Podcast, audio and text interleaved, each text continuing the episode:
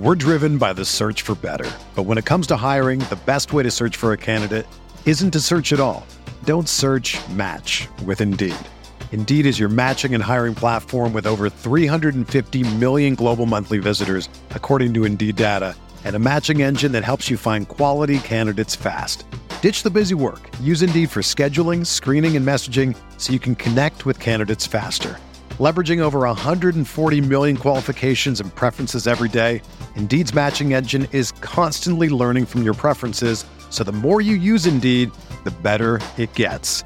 Join more than 3.5 million businesses worldwide that use Indeed to hire great talent fast. And listeners of this show will get a $75 sponsored job credit to get your jobs more visibility at Indeed.com slash BlueWire. Just go to Indeed.com slash BlueWire right now and support our show by saying that you heard about Indeed on this podcast. That's Indeed.com slash BlueWire. Terms and conditions apply. Need to hire? You need Indeed.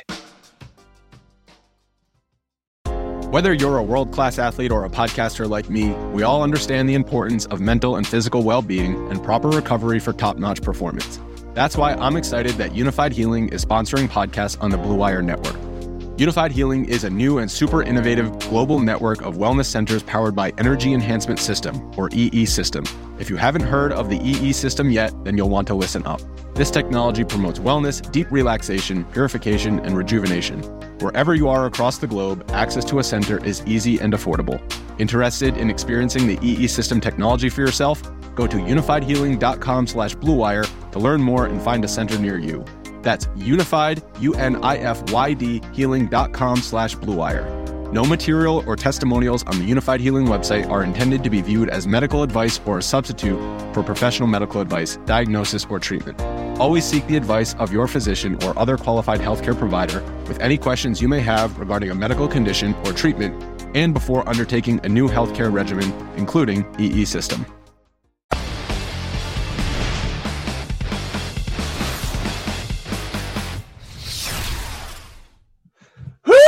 Hey everyone, welcome to Grinders Live. Today we got a real special day.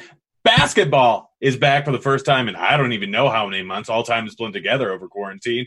And we have a fairly full baseball slate. We got plenty of stuff to go through. FYI, guys, don't worry. Stay tuned for crunch time afterwards. Full crunch time with both NBA and MLB, free for everyone. So stay tuned for that. But I'm going to introduce one of my best buddies here at RG, Stevie. How you doing over there, buddy? Basketball has not played since March 11th, and the only reason I know that is because that's my birthday, and uh, that's how I celebrated my birthday was NBA getting shut down. So um, that's the only reason that I know that it, they haven't played since March 11th. Yeah, uh, sports being shut down, and then on top of that, you haven't had a newborn. So I'm sure that was a fun few months of quarantine. Oh boy, but gosh, it's good to be back. We got two games tonight. I have a lot of random sports bets on it because they just have so many darn promos. I just keep throwing them in. So I don't even know who I have or what I have on any given site, but I've got plenty of bets here. But I am more focused on baseball for the moment right now because I know that they're going to be going. They are going to have a full half hour, I believe, to go over NBA during crunch time. We'll have Meansy on there. We'll have Ruff. We'll have all sorts of people on there just doing whatever. But we got to go through some baseball. Just quick overview on the slate. Anything that immediately stood out to you, sir? Um, you know, I feel like there are some really good options at pitcher. Um, you know, at the top, I feel like there's a couple fades, and you know, I feel like that. Not, I wouldn't say mid tier, but like right below the elite pricing. Um, there's a bunch of options, and you know, I'm kind of liking what I'm seeing, like ownership wise, on some of these guys. So um, I think it's going to be a really interesting slate. You know, when you're looking at like some of these guys you like and they're under 10%. So, um, yeah, I think it's going to be fun. Yeah, I think it's going to be fun too. Here, guys, if you haven't signed up for premium, go ahead and do that. You get all these little extensions here. You look at the starting lamps page, and you know exactly what the projections are according to RG, the ownership projections, pricing, everything all over the place here. But let's get started. Let's look at the highest owned pitchers on the slate. I want to hear your thoughts on them. We got Shane Bieber sitting there at 31% project, projected here. We got Bundy, a guy that generally you don't play when he's heavily owned, but it's a different team. It's a great matchup, and he's projected here at 38%. Those two guys are two of the more expensive pitchers on the slate, but they are two of my favorite options here. Let's start off with Bieber here. Got a decent matchup or not a decent matchup here going up against the Twins. We know that they've been hitting bombs constantly. We know that they can really just beat up on any pitcher here. But Bieber got great stuff around a three xFIP last year, one of the, some of the best numbers in the majors last year. It's not great hitting weather, but it's not terrible. What are your thoughts on using Bieber here up at the top? Yeah, like I think ceiling and talent wise, Bieber is the best pitcher on the slate. Um, like I don't think that's even a question. Um, my biggest concern is you know he gives up a lot of hard contact. Um, you know against a team with a lot of power. The strikeout, the ceiling upside for Bieber is definitely there. Um, you know, I was playing around with lineups before. Um, you know, if you listen to the morning grind, I, I play usually one to three lineups per site. And like at this ownership, like I might just fade him. Um, you know, then I don't have to worry about getting leverage with my bats or anything like that because with him being projected as the second highest known pitcher on the slate, and if I fade him, you know, I, am fine. Um, so for me, I think where I'm going to try to get some leverage on this slate is just kind of, you know, not playing Bieber. I think he's an excellent option for tournaments. The ceiling, um, I, I, think you could play him in cash games if you really wanted to, but um, you look at it and you know Donaldson, Cruz, Garver, Sano, Buxton, they strike out a bunch, but like the rest of these guys, Kepler doesn't strike out, Polanco doesn't strike out, Rosario puts the ball in play. Like there's some contact guys here too, so. Uh, for me, I think Bieber is a guy that I'm going to personally stay away from, but I do like his ceiling. Yeah, I mean that's the biggest thing. Thirty percent ownership. He absolutely is the top pitcher on the slate. And I don't think there's any arguing that. But like one thing that he really struggles with, we look over here on Plate IQ, forty-four percent hard contact rate. Granted, he doesn't get a ton of fly balls, but we look at Plate IQ here. ISO, like there's Arraez, that's it. He's the only guy that doesn't hit the ball out of the ballpark. But Kepler, 279. Donaldson, 272. Polanco, 199. Cruz, 290. Like all the way up and down this lineup, there is a ton of power. And we look at the fly ball numbers here, and almost everyone gets the ball up in the air outside of Cruz and Donaldson. And we know that they're risks to hit the ball out of the ballpark at any given time here. They have two of the highest ISOs on the entire slate in this lineup here. So I am right there with you. Like just because of his massive ownership, which is entirely justified, but not someplace you really have to go. What about over on the other side? Like an interesting pivot is Berrios. He, we know that he's a much better real life pitcher than he is a actual fantasy pitcher. We look at his K rate, 23%. His X switch a little bit high, but he always seems to outplay that a little bit because he gets a decent amount of ground balls and he just kind of knows how to pitch. And he gets a matchup going up against these Indians. The top of the line is real tough, but then we got Franmil, we got Zimmer, we got Santana, we got Leone. Like all these guys, massive K guys. Are you interested in all swapping over from Bieber over to Berrios, or even to a guy like Happ going up against the Orioles here at around the same price tag, knowing that you're just going to get substantially less ownership? Um, I don't like either one of these guys. Actually, Berrios had zero command in his first start. Um, like he he struggled. Um, like he his his stuff just wasn't moving at all. And until like I see a good start from him, I'm okay with fading him. Especially like yeah, Reyes, Zimmer, those guys. Like the bottom of the order, they strike out a ton, but like the top of the order can do damage. Those guys have power at the bottom of the order too. So I think Berrios out of over Happ. Like if you were going to pick out of the three, um, I think it'd be Berrios over Happ, But I, I don't like Happ. Like I, I kind of like Baltimore here. I have a few like mini Baltimore stacks: Hays, Alberto, um, Nunez. So Happ is a guy that really struggles with righties. He's elite against lefties, but a lot of fly balls, a lot of hard contact to righties, um, lower strikeout rate. And they went very right handed heavy against him here. Um, like Chris Davis is not in the lineup and stuff. So I, I like what Baltimore did. And I actually think Baltimore is in play as far as like, you know, potentially stacking against Happ. Yeah. Uh, I don't like stacking Baltimore, but I think you might be right. Like Happ not nearly the pitcher he used to be. Still gives up a decent amount of hard contact and fly balls. But if you're not using those guys up there, are you going with Bundy? Are you all over Bundy like I am? I have, you know, a good amount of Bundy um, on both sites right now. I don't think, I don't, honestly, I don't think my lineups are going to change much from right now until lineup lock. I, I think what I have, uh, assuming that everybody's in the lineup, I like what I was able to build. Um, I like Bundy a lot. You know, he's a guy that I think is a, an excellent option I think Lamet's the best pitcher on the slate for me. Um, he's my top option. It's a great matchup against San Francisco. Derek Carty talked about it yesterday on Grinders Live on how like this ballpark's playing a little bit differently I this was year. there. Uh, you were, you were. Um, so I went and read that article. They talked about it on the broadcast last night as well. But um, like that ball, the first home run that Yaz hit last night probably is not a home run if the gates um, are not closed up. So you know we definitely have to respect that. But Lamet is a guy that has plenty of strikeout upside, great control, and you know his fly balls I'm not too concerned with. So like as long as he doesn't go out there and walk a ton of people, I think Lamet is going to be the guy today. Yeah, yeah, he's definitely a guy considering. To me, it's it's him just because of ownership. Like it's obviously site dependent. Things change a little bit. Owner pricing's a little bit different on each site, but right now my two main guys are Lamet and it's Bundy. Uh, like Lamet is coming in at 19% ownership. It looks like right now. Giants one of the lowest run totals on the entire board today, lower than the uh, lower than Minnesota. May has a 33% strikeout rate, so I'm right there with him. What about a guy that we always hate playing? We always hate playing when he's a little bit chalky, but coming in around 14%. This Diamondbacks Dodgers game has a 9.5 total here. Stripling, we don't know how late he's going to go into the game. Robbie Ray going up against a very tough Dodgers lineup, but he's sitting there at 7.1K. Has one of the highest strikeout rates on the entire board today. It's him, Lamet, and Bieber, I think, are all three up at the top there. He's sitting at 7.1K, seems a little bit low, and even against a tough Dodgers team, doesn't really matter. He can get anyone out on strikes at any given time here. Any interest on Ray here in a very possible volatile matchup?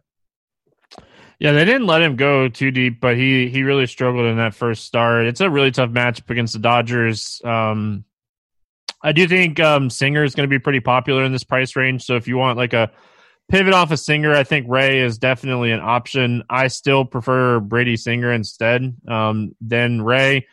And like depending on the site, Max Fried, um, I think is an interesting pivot as well um, because you know I, I do think he's actually a good option here against Tampa. So like if you're playing on FanDuel and you're wanting to save some money and you're wanting to pivot off of the chalk of Bundy, um, I think Max Fried is an option over there.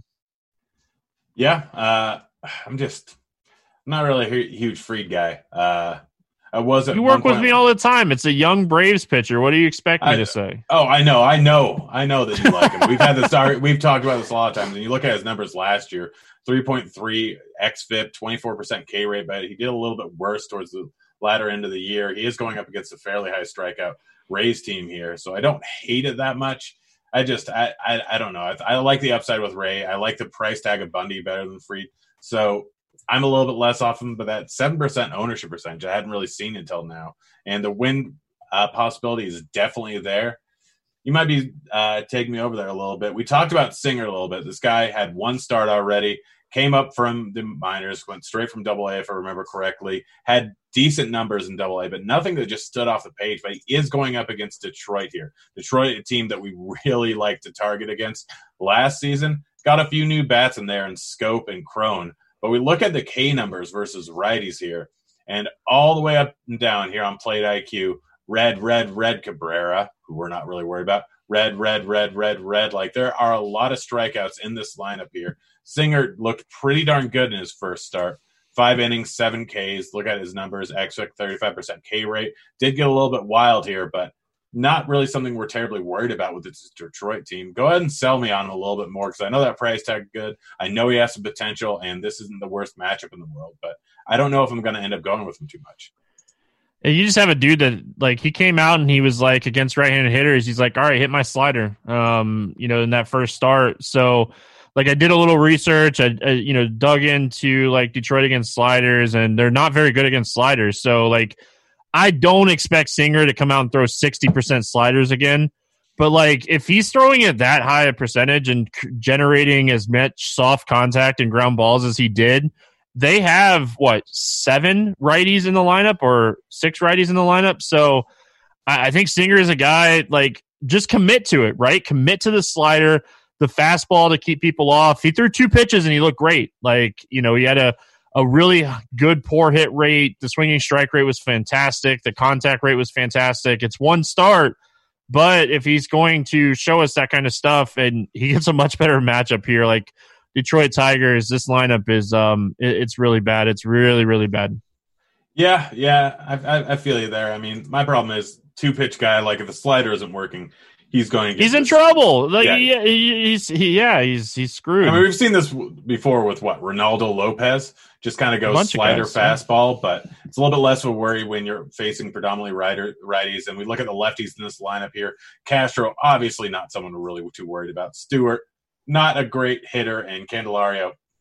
I mean, he's. I think he's worse from the left side of the plate than he is the right side of the plate. So the lefties in this lineup aren't really that worrisome. Yes, Cabrera, Schoop, uh, Cron, Maybin can all hit the ball at the ballpark.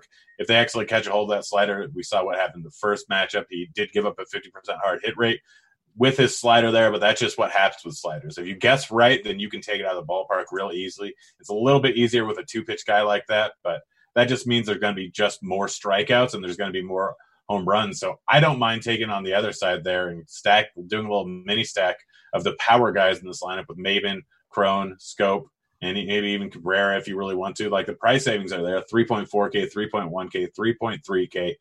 Like not a ton of money. And I have a feeling most people are going to be on the Royals, but any other pitchers that you're really considering, Marco Gonzalez gets a little bit of a tough matchup going up against the Angels. They don't strike out a whole lot, and they definitely have some power in there.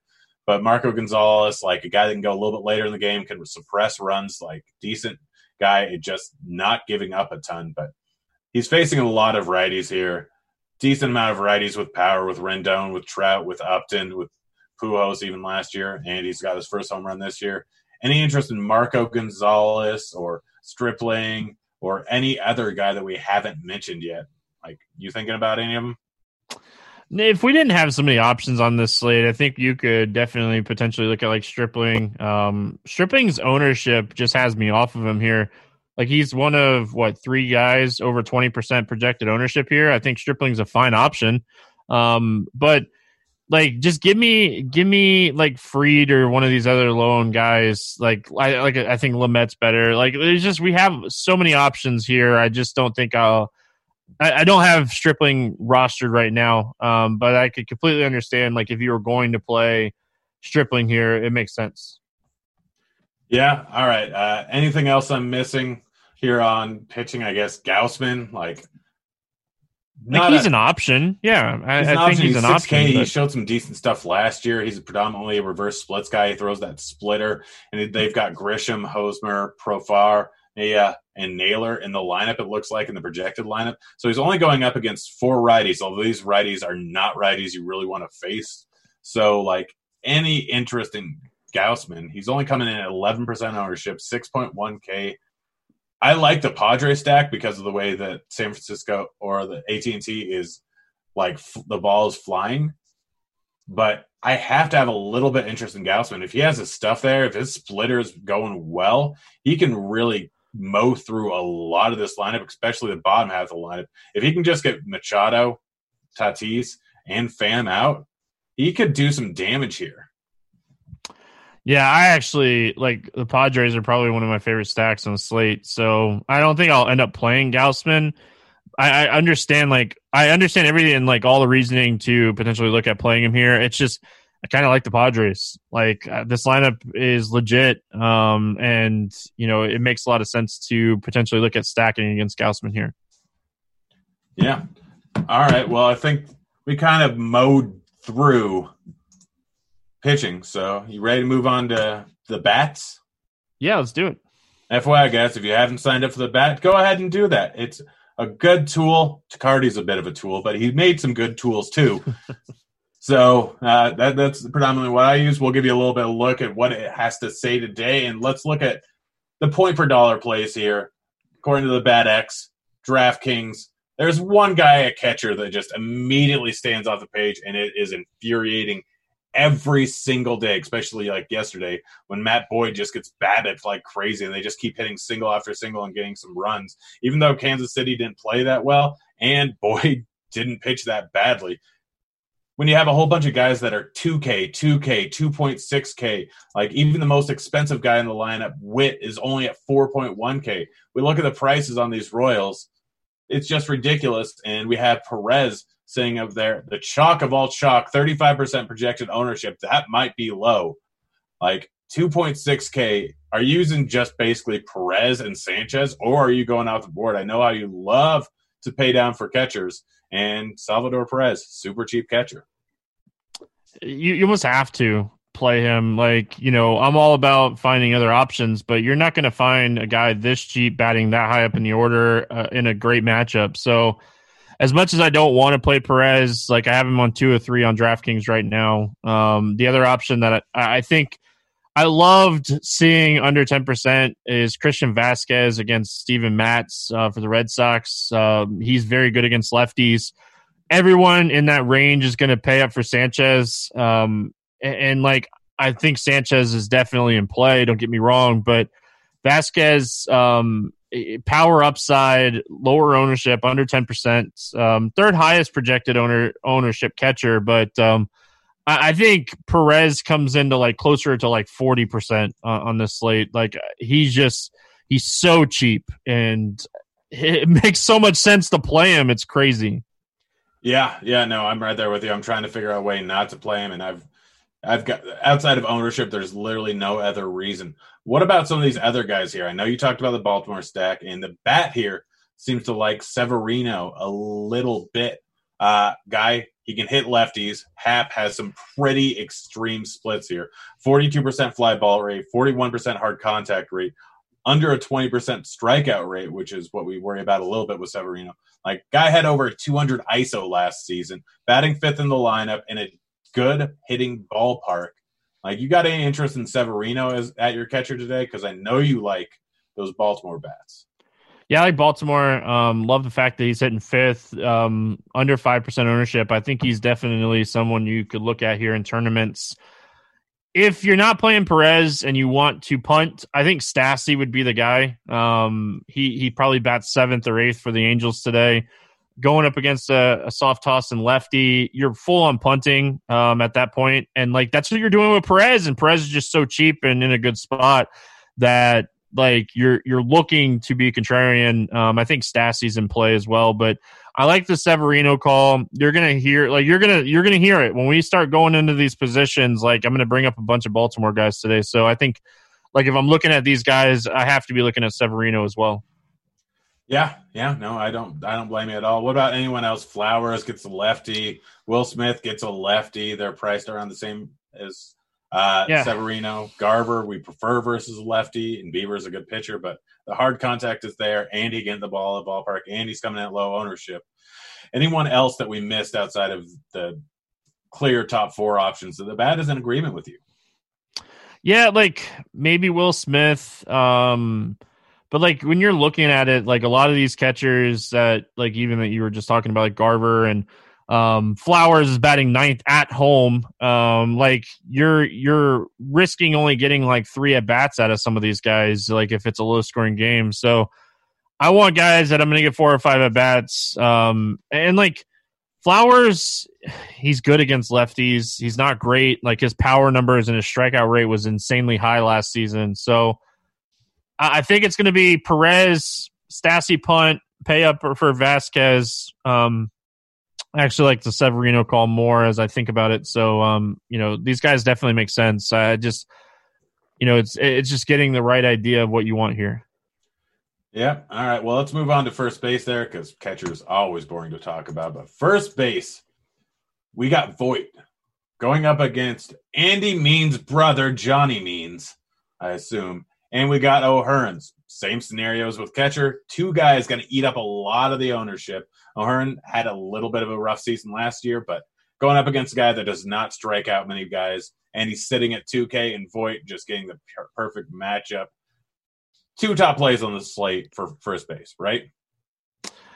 Um, the top play to me would be Pete Alonso, but like if you're thinking point per dollar, I think like Luke Voit makes a ton of sense. Um, O'Hearn is just ridiculous. Uh, the price in this matchup against Ivan Nova, so like if you just need a full on punt, you want to pay up at you know double pitcher here. Like he makes a ton of sense. Uh, the only thing, like if you're if you're looking at like Perez, there's a cheap outfielder that's like 3K that I like, Pillar. So like I don't think you necessarily have to have O'Hearn today. I do think he's an option. I currently don't have him at all. Um, anytime I see a guy like twenty, almost twenty five percent at min salary, I just I'm going to play the odds and hopefully he doesn't go crazy here and hit two home runs. But um, I love Pete Alonso, and I actually like the idea of looking at a guy like Ohtani, um, who nobody's going to play at first base um, in a mini little like angel stack.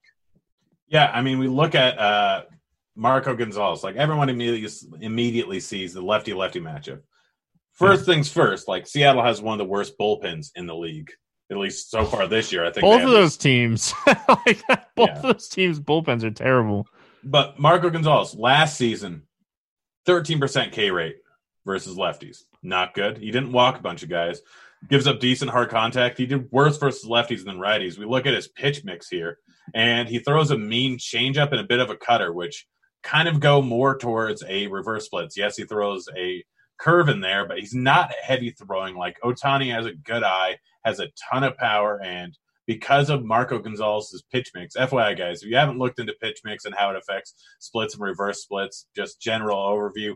Slider way better going up against same handedness. Changeup way better going up against opposite handedness. Cutter is better for opposite handedness. Curve, depending on how it is, the arm angle and everything, it can be one side or the other, but it's predominantly a little bit leaning towards more reverse splits. But if you have a guy that has a high arm, arm angle, predominantly throws fastballs, they're going to have an entirely normal split.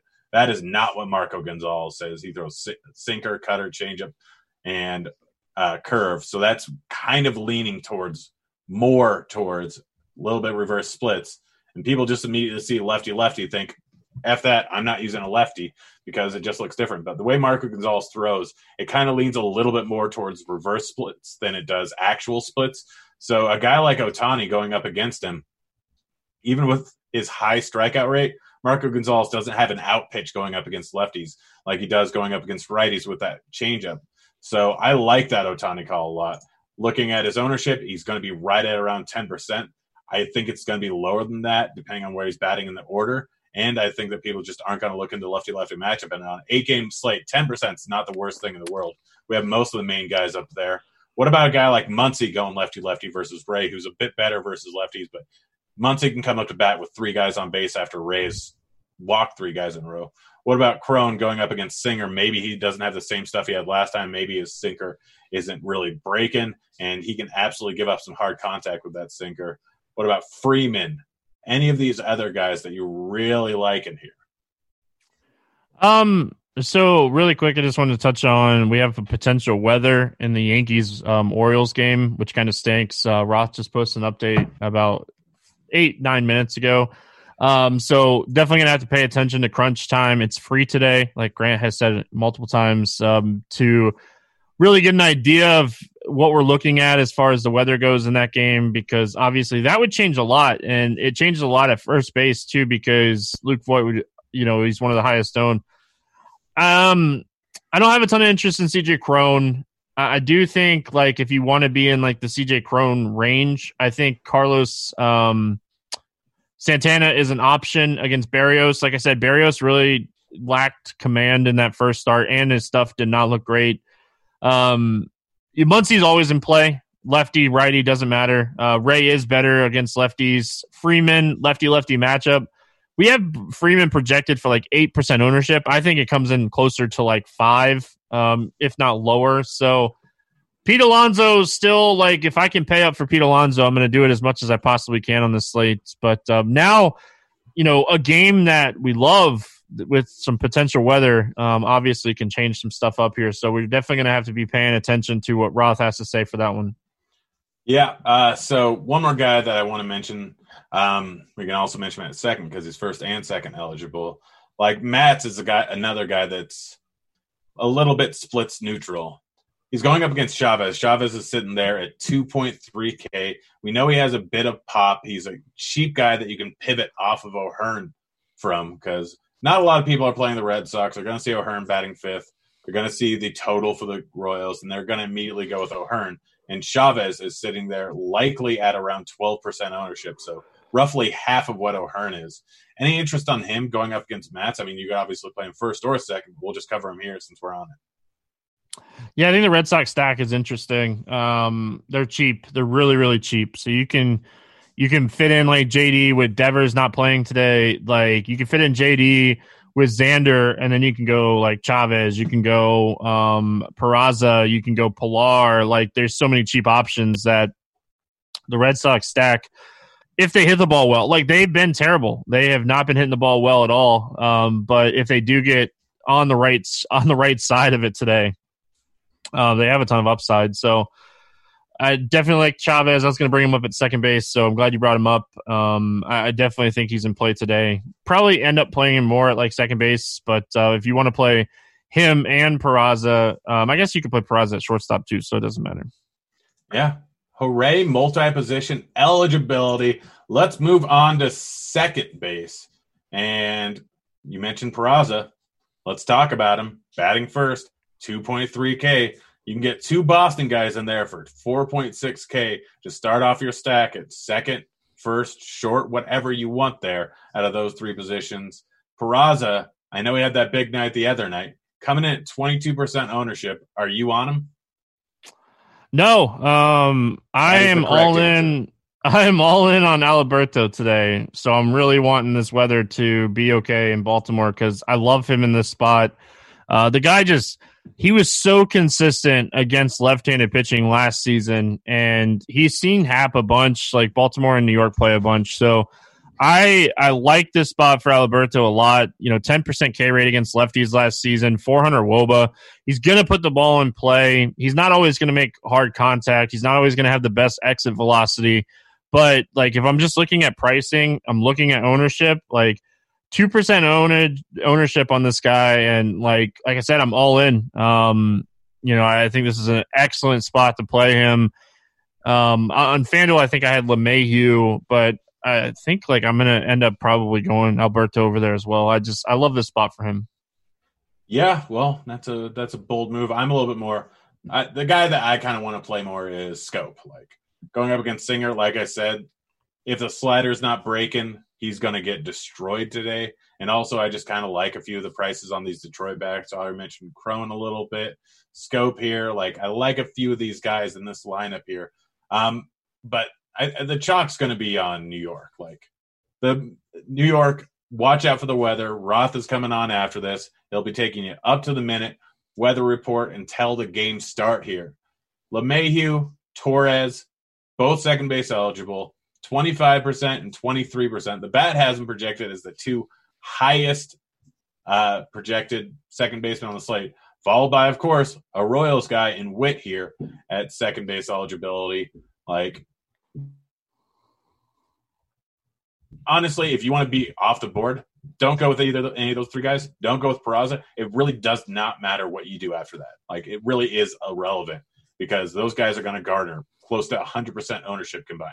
So any other guys that we missed talking about here? Ketel Marte going up against Stripling in that good Dodgers bullpen. We got Lowe going up against Fried in the lefty lefty matchup. Not going to be terribly high owned, but it's not an easy matchup. You talked about Alberto.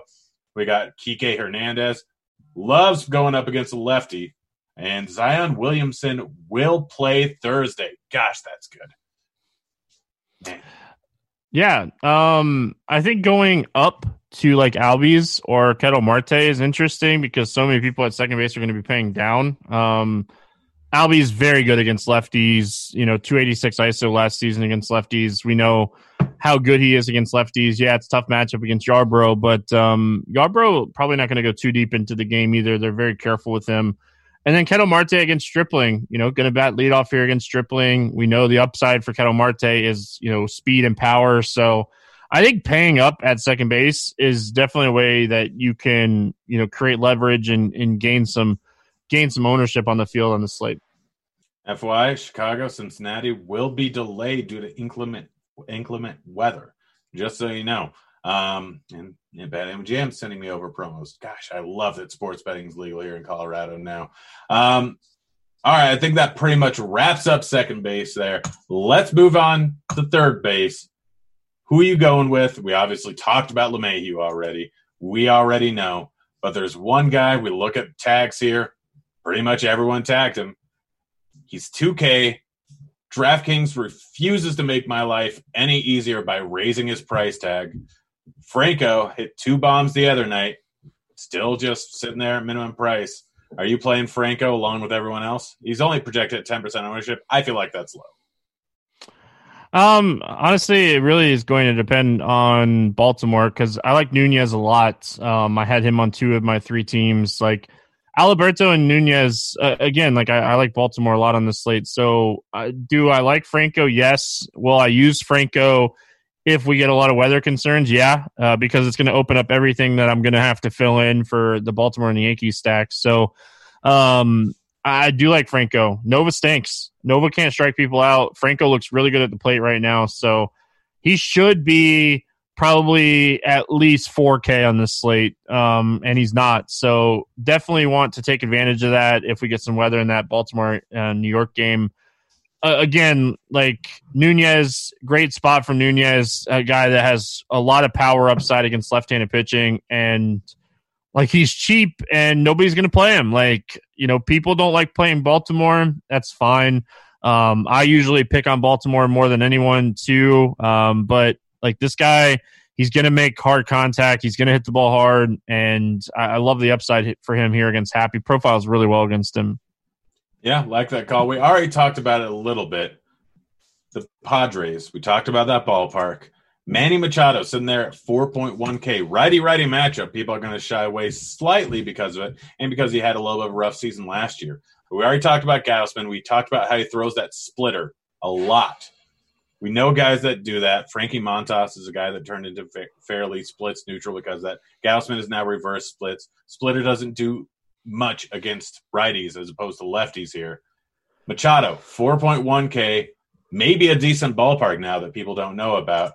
I really like Machado. I already said I really like the righties here. Don't mind using Gausman on the other side because the strikeout upside versus lefties. But Machado coming in at eight percent, a lot less than a guy like LeMahieu at three hundred bucks cheaper. I think that he's a better play than LeMahieu. I'm not going to be surprised in any case if LeMahieu doesn't do too much and Machado ends up taking the ball the yard more than once. What are your thoughts on Machado? We already talked about it a little bit, but give me some more. Yeah, like I, like I said, like one out of three teams. Um, I I really like the spot for Machado and Tatis. Um, like Machado is a fantastic play in my opinion here. Um, he's like in my main tournament lineup right now. So like I, I like Machado a lot. So hopefully like we don't see the ownership bump if we like we lose the Yankees. I feel like people are going to be scrambling a little bit, and um, hopefully Machado is not like that guy they start going to I also like Jose Ramirez here. Um, again, I, I, think Berrios is someone you can definitely stack against on this slate. I don't think a lot of people will do it. And he did not look great in that first start. Um, and if he struggles with his command here again, like you're going to get a bad bad part of that Minnesota bullpen. And Cleveland is a team that can score 10 plus runs on any given night. So um, I like Jose Ramirez too if you want to be different. Yep, right there with you. What about any other guys? Josh Donaldson going up against Bieber. Bieber, a good pitcher, but gives up a decent amount of hard contact. And Donaldson has a decent amount of plate discipline. Yandy Diaz, lefty righty matchup, bat and leadoff, 3.8K. Candelario, not a great hitter, but Singer, like I said, if that slider isn't working, he could be in some trouble there. Andujar going ninth in the lineup there for the Yankees if that game ends up playing. Escobar, Rendon, lefty righty matchup like 5.4K, but you have money to spend. Any of these other guys really tickle your fancy? Um, not really. Like this will be the first day that I haven't stacked the Twins, so they'll probably score like 15 runs. But um, it's pretty much a guarantee. Then thanks. Now I'm gonna stack them all over the place. Yeah. Um, if Austin Riley wasn't hitting so far down in the lineup, like I'd have some interest in him. He he showed some really good upside against lefties. Um, Anthony Rendon against the lefty at really low ownership you know, we know the upside that Anthony Rendon has against left-handed pitching. He can hit two home runs in this game, and it wouldn't shock anybody. But um, yeah, outside of stacking teams, I, I just don't have any interest here in a lot of these guys. So you know, my player pool, is pretty much done. Like I said, now I'm gonna I might have to open it back up with this New York Baltimore news. But yeah. Well, we'll see what Roth has to say after this, guys. Again, free crunch time. Get on in there. And now is probably a good time to mention Sharpside. Guys, if you haven't signed up for Sharpside, Devin, I don't know if this is the time, but now I'm telling you it's the time. If you haven't signed up for Sharpside, go and get signed up. Free contests all the time. They have a current lock contest. Get more than five in a row. I think you get more free FanDuel credit just for getting more than five or more in a row. Me and Stevie happen to have the exact same bet for our lock. We didn't know that. I got a backup one. I can't remember what it is, but I got a backup one. Stevie, what was your lock for the sharp side contest?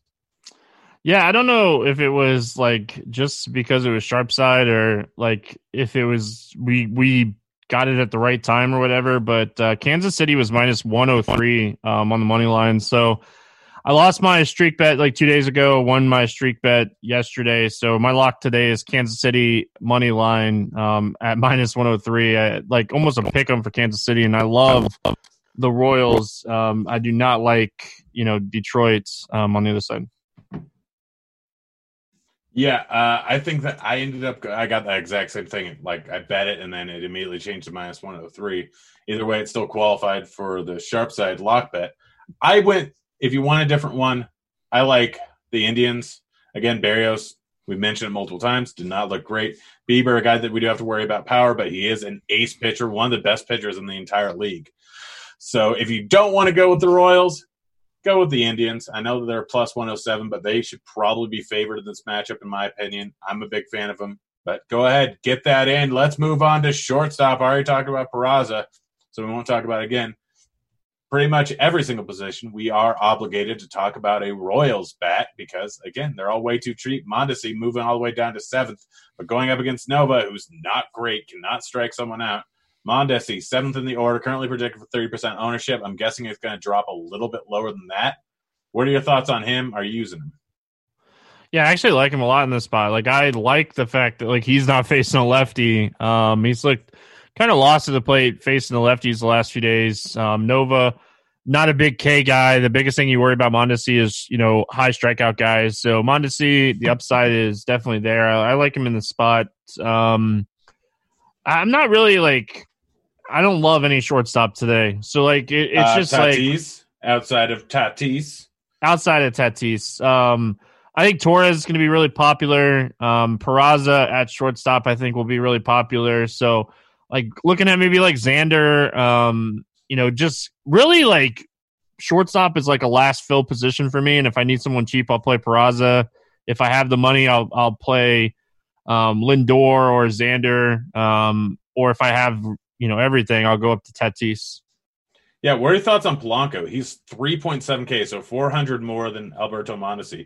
Just straight up as a leverage play, as a game theory play, like Polanco going up against one of the chalkiest uh, pitchers on the slate there.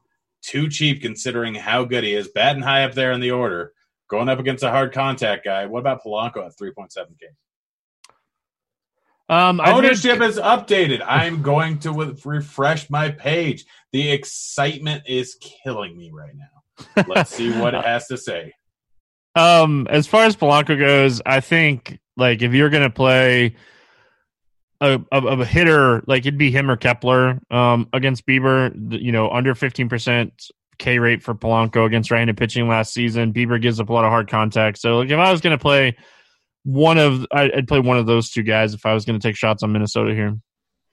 Yeah, yeah. It looks like according to ownership, Mondesi's down at ten percent. Peraza's up to twenty five. No interest in Peraza here. Um, anyone else that we missed, like so going up against Fried, maybe two percent ownership. He's got some pop, but I think we're pretty much done with shortstop, guys. Get ready to drop those questions into the chat here. Looks like we're gonna have a few extra minutes. Just have to go through outfield and stacks real quick, and we'll get to your questions here. And let's move on to outfield. We got Brett Phillips because again, we have to talk about a Kansas City guy every single time. Batting ninth in the order, but looks like the bat has him as a favorite point per dollar. Any interest in him? Zero um, interest in him for me. Correct like... answer, sir. Move on. Just... Kevin Pillar, second. Yes. Uh, 3K, yeah. too cheap. And Soler, 3.6K. Dude has a ton of pop. guy it just can hit a bomb at any given time. Strikeouts are a concern with him, but not when he's going up against Nova. Soler, clear top play on the entire slate when we're considering point per dollar. Coming in at 20% ownership, is that too much for you? Nope. Um, like we've talked about so many spots where like I've I'm so much lower ownership wise. So like having Soler is not going to bother me. I think like he is one of the best plays point per dollar on the slate. So, you know, I'm okay with eating some ownership there. I like Kevin Pillar's price a lot. Um, you know, looking a, a little bit higher, I, I, think like you can look at like a Trent Grisham if you're onto that game. Um, if you're like stacking Tatis and, you know, Machado, throw Grisham in there, have a nice little three man. Uh, but really like Judge, Stanton, Trout, um, JD Martinez, like like the top options, the the guys up top today are just in such great spots. Like JD is eventually going to start hitting. Um, like he's too good, and I think like he this is a spot. Hopefully, like he can get rolling here on the road against Steven Matz. Yeah. Uh, what about anyone else here? Uh, Pham, we already talked about Padres. He's the third guy that I'd like to throw in. Him and Myers. Two guys I like to throw into my Padres stack. Cespedes going up against Perez, righty lefty matchup. It's in there at 3.8K. Hunter Renfroe. Uh, I don't know if you know this, but he hits a lot of bombs versus lefties. Were you aware? He, uh, yes, he does. Yeah, so he's definitely in there. Uh, I'm trying to look at anyone else. Is there anyone that I'm missing that we need to talk about? Uh, by the way, decent leverage play and uh, decent low owned play. Kyle Lewis, 3.9K going up against Bundy. We know that Lewis has some pop, and Bundy, for some reason, just seems to give up home runs at an unruly rate. Even in LA, like it's more of a neutral ballpark for home runs, which is a, still a lot better than Baltimore. But Lewis has some pop here, 3.9K. You get the leverage off the highest owned pitcher in the slate, and he can easily hit a bomb or two out of the ballpark.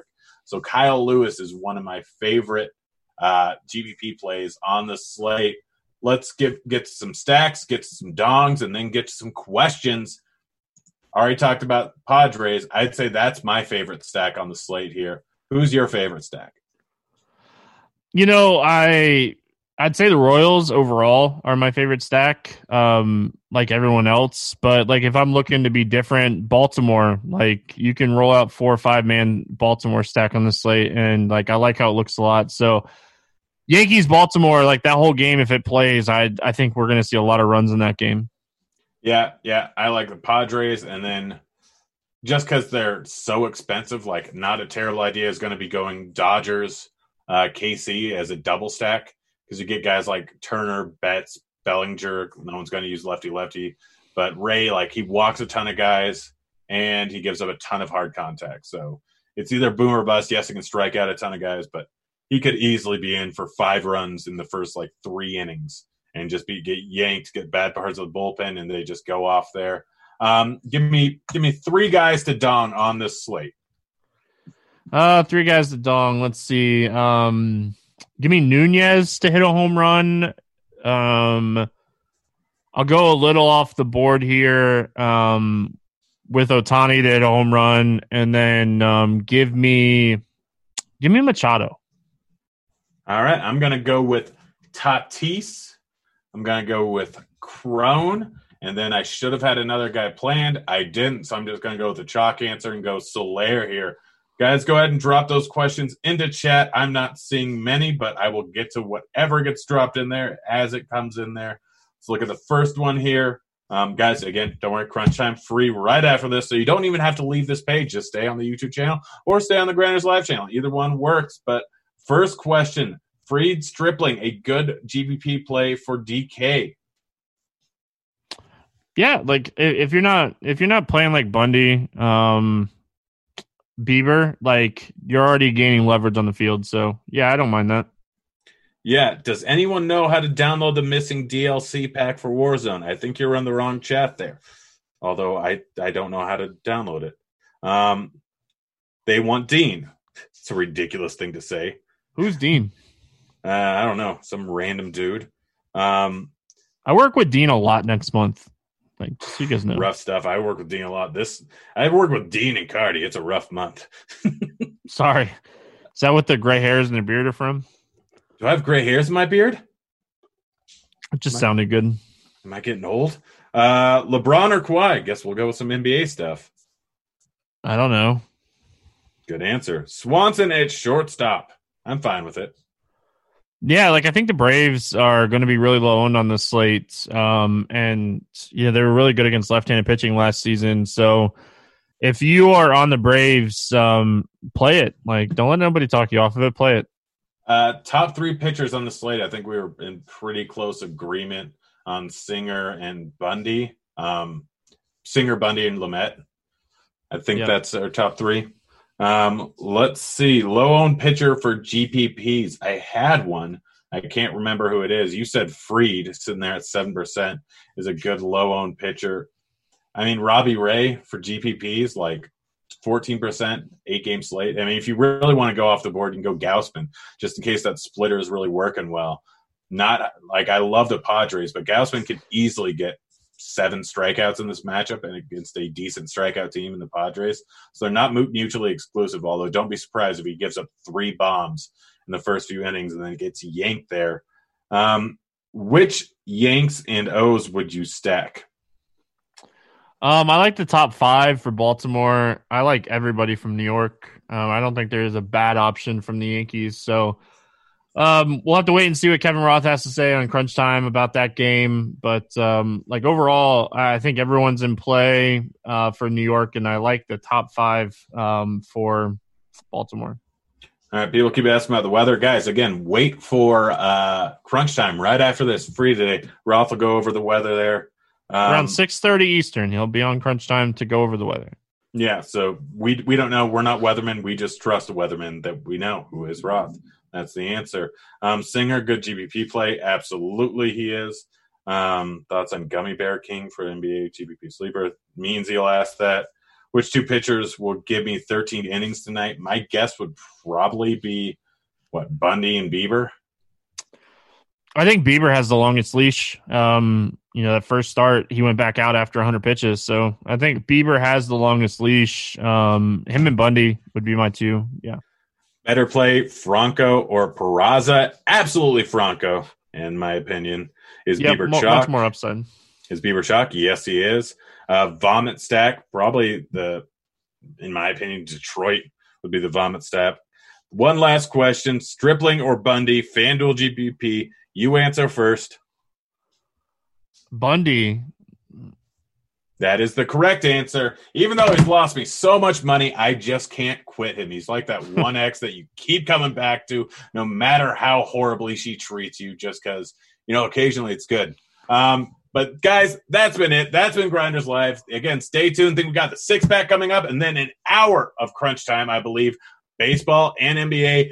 Basketball is back, guys. Life is good. Everything's great. Stevie, thanks for joining me. I'll probably be back with you, what, Sunday night for a little bit of morning grind. Is that correct? For sure. Monday. All right. Well, guys, it's been fun. We're out of here. See you, kids.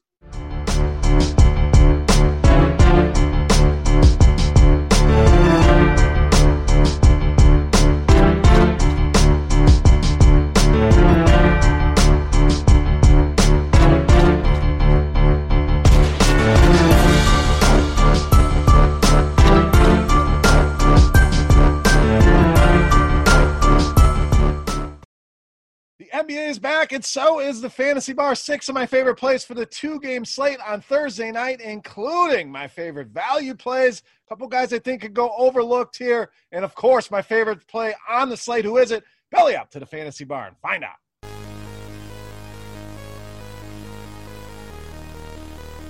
Welcome back, guys. The NBA is finally back. It's good to be back here in the Fantasy Bar, providing six of my favorite plays for that two game Thursday slate. Welcome in. Can't wait to break things down. Before we get into some NBA talk, guys, got to get over to Roto Grinder. Special offer for you guys for hanging out at the Fantasy Bar. Go to rotogrinders.com slash beer, and that's going to get you $10 off an RG premium subscription that covers baseball, basketball, we're about to talk about, NFL. Let's hope we have a season, as well as the PGA Tour, all under one umbrella. Rotogrinders.com backslash beer. Now, make sure on YouTube you're hitting that thumbs up button, guys. That's the tip jar here in the fantasy bar. If you enjoy the videos, you enjoy checking out the fantasy bar. That's all I need from you. That thumbs up button. Make sure you subscribe to the channel as well. Going to be doing baseball, a couple videos already out this week. Going to be doing NBA a couple times a week. Tonight's video, as well as a big Friday video as well for the bigger slate. So stay tuned for that. So make sure you're getting notified when those videos are coming out. And last thing before we get into the plays, make sure you go and download the Sharpside app. Get access to lines, player props, everything you need. Better yet, we're giving you a free contest. The streak contest is back. All you got to do go in and lock in your favorite bets for a chance at some great prizes over on the Sharp Side app. All right, let's get into the plays, guys. Before we jump in, remember, two game slate. Nothing's going to be sneaky here. Got to be very creative. The biggest thing I can tell you, make sure you're leaving some salary on the table. Give your lineup a chance to be unique no matter how much money. You can leave up to two, three thousand dollars if you need to be unique, or even more. Don't zero out a lineup, especially in these big giant contests. So let's have some fun with it. We'll have a more in-depth video with more games on Friday, but still a chance to win some money here, some massive tournaments on Thursday. So enough of me babbling. Let's get into it. Let's start with Donovan Mitchell of the Jazz. So no Bogdan Bogdanovich for the Utah Jazz, and a lot of people shake their heads, say, "Who cares about that?" Look, this guy took up more usage and more shots than you probably realize. So you take him off the floor. You can find this information over at RotoGrinders using our Court IQ tool. Invaluable information, in my opinion. But we take Bogdanovich off the floor. Guess what that usage rate looks like? You see it right on your screen, over 34% for Donovan Mitchell. Now we look at the matchup here with New Orleans pre COVID, giving up the seventh most fantasy points per game to the shooting guard position. And this shows in the numbers. Donovan Mitchell's been very good against this team so far this season, averaging over 51 DraftKings points a game in three games versus New Orleans. Now, Jrue Holiday was not in all those games. That'll be the argument here. But I still think there's room here with no Bogdanovich, a team that struggles against this position, and a guy that's done very well against this team. Donovan Mitchell looks too cheap here in the low sevens on DraftKings and FanDuel. All right, let's go to the center position. Let's go with Derek Favors of the Pelicans.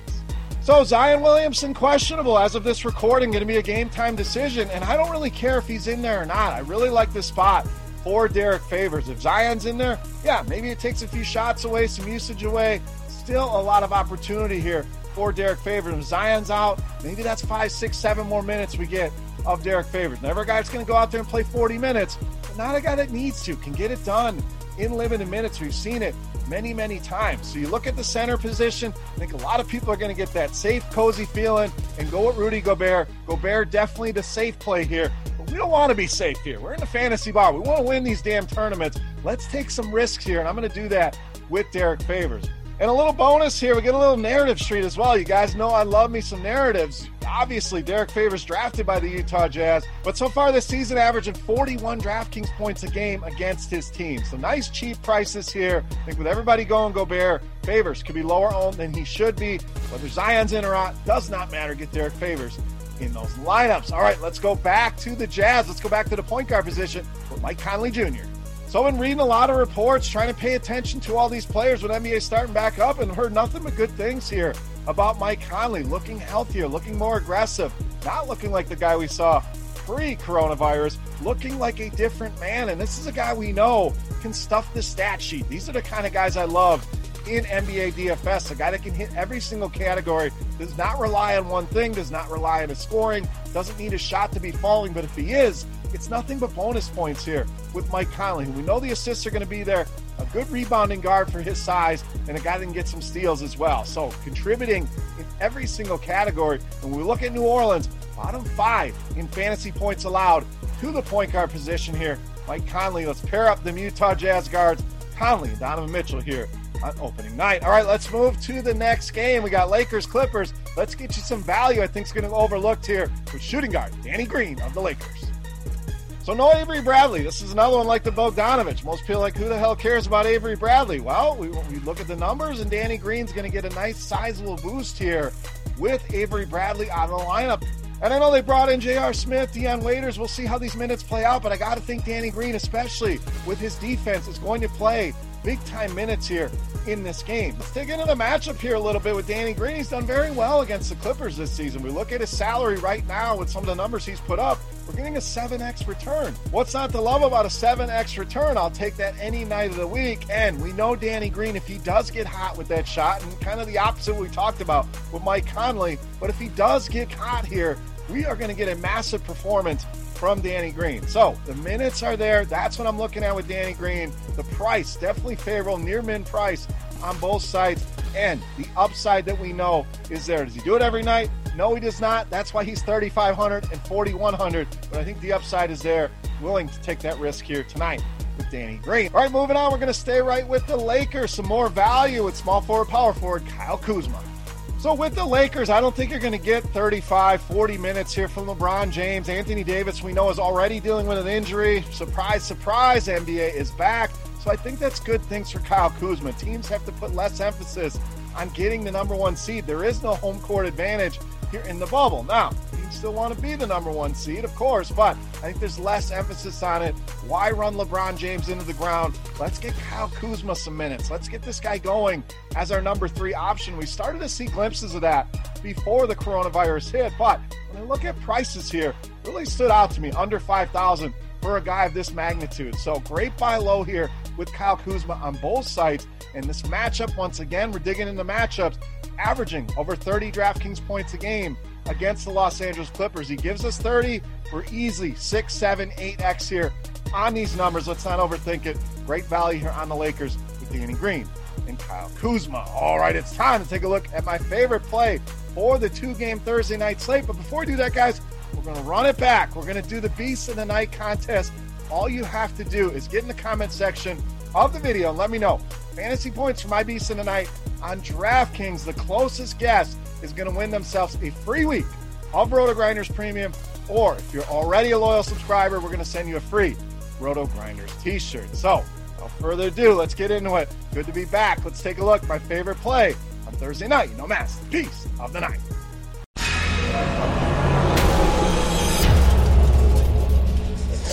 All right, Beast time. We got to get you a clipper here, and there's a couple choices I really like, but we're going to go with Kawhi Leonard, tonight's Beast of the Night.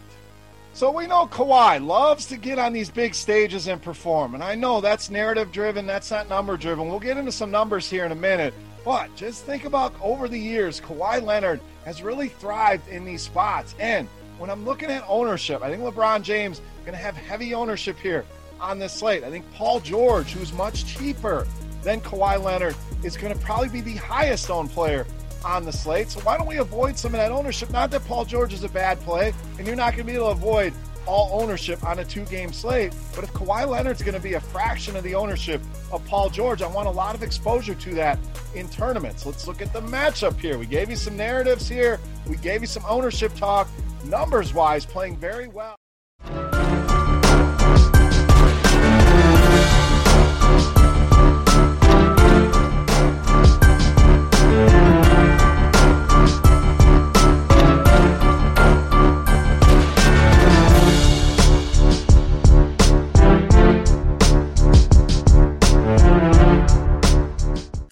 What is up, everybody? Welcome back to Crunch Time. It is it is a glorious day. It is a Thursday Crunch Time. It's only two games. Do do we care that it's only two games? No, we don't care whatsoever. This is honestly better than Christmas. I am so excited to be joined by the one and only Andy Means, my good friend, my good buddy, and one of the smartest basketball minds in the universe. What's up, Means?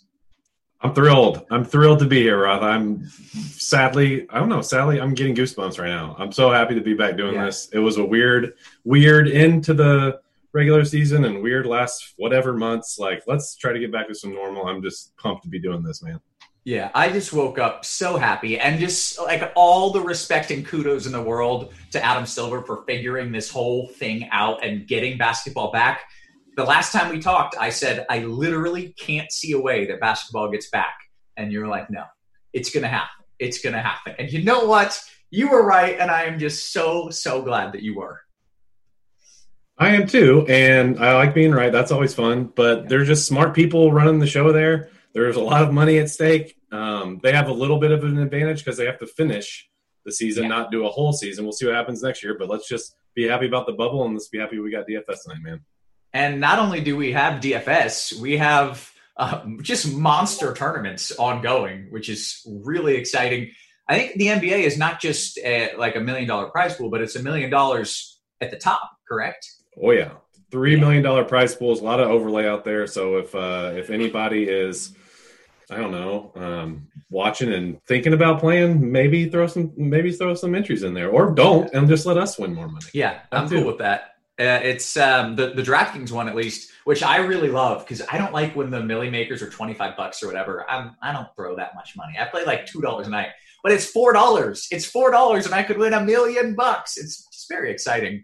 Um, so I am so excited uh, to break down a lineup with you. It's just it's been too long. So why don't you kind of dive into what you're thinking?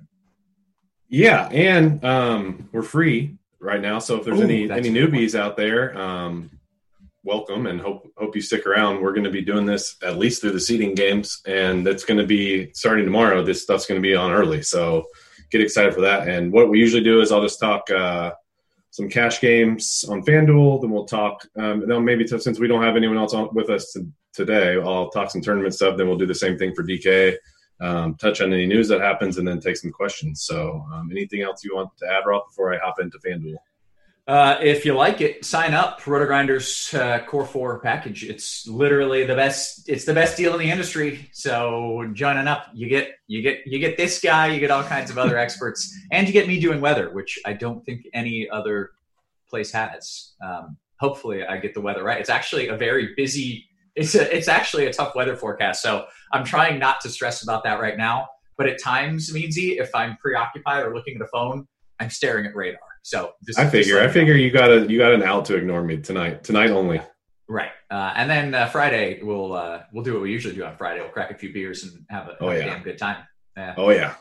All right. Well, why don't you dive into the slate? I, as always, I read your core plays, and it was it was just fun. It was nostalgic. I know. It, felt good to be. It felt, I just felt good writing about NBA stuff. I didn't have to write, write about Korean baseball. Um, all right, so so we're gonna. I'm gonna treat this as I normally do. Like the, you know, I don't know. I don't really recommend playing mini cash games on FanDuel, especially because there's just so much overlap on a two game slate. But I'm going to talk about this uh, as I normally do. So, and I kind of think FanDuel takes you into a normal build. And I guess just real quick, let me just touch on some of the important news. Uh, Zion, they said he's he's going to play, or at least the reports are that he's going to play, and that he is going to play in short bursts. So what that means, I don't really know. When he was at his normal in his 19 games, he was playing like I don't know, 31, 32. He tick up to 34. I mean, I'd be shocked if he plays over 30 minutes now with that report. And then what's that? What that's going to be? Maybe mid 20s. So that's kind of what I think we should be looking at for him. And then Patrick Beverley's the other one we're not sure about on the late game. Um, he was he had to leave for a family emergency, I think. So he had to go through his quarantine process. I I think he's out of that now because he was at shoot around today but didn't participate. But there's all sorts of weird vibes and speculation that he's not playing tonight. So that would bump Reggie Jackson up even more. And he's a good. I already have him tagged on FanDuel, which is a good segue into point guard because point guard on FanDuel is just really bad. You have to play two. So it, worst case scenario, Reggie Jackson's going to be the backup to Beverley and have some decent usage in the second unit because they do try to actually play PG and Kawhi a lot together. They don't stagger them as much as other teams. So he would have some decent usage on the second unit. If he if Beverley's out, he's going to be a really good play strictly on minutes alone. Uh, and he's still going to have plenty of usage and, and assists rate to go. It will be going up to there. So at three eight, I think he's a he's a good starting point for salary relief. And then really, like the only other guy I really like at point guard on FanDuel for cash games is Conley, which is not necessarily a great feeling because he has been not great with Utah this year. He played a little better in the last month or two as Mhm. as they got closer to the hiatus.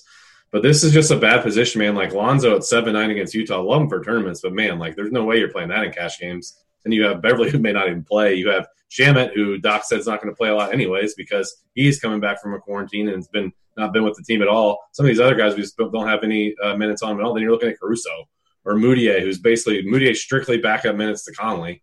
So if it's not Conley, it's Caruso, and that's just there. There's your point guard discussion.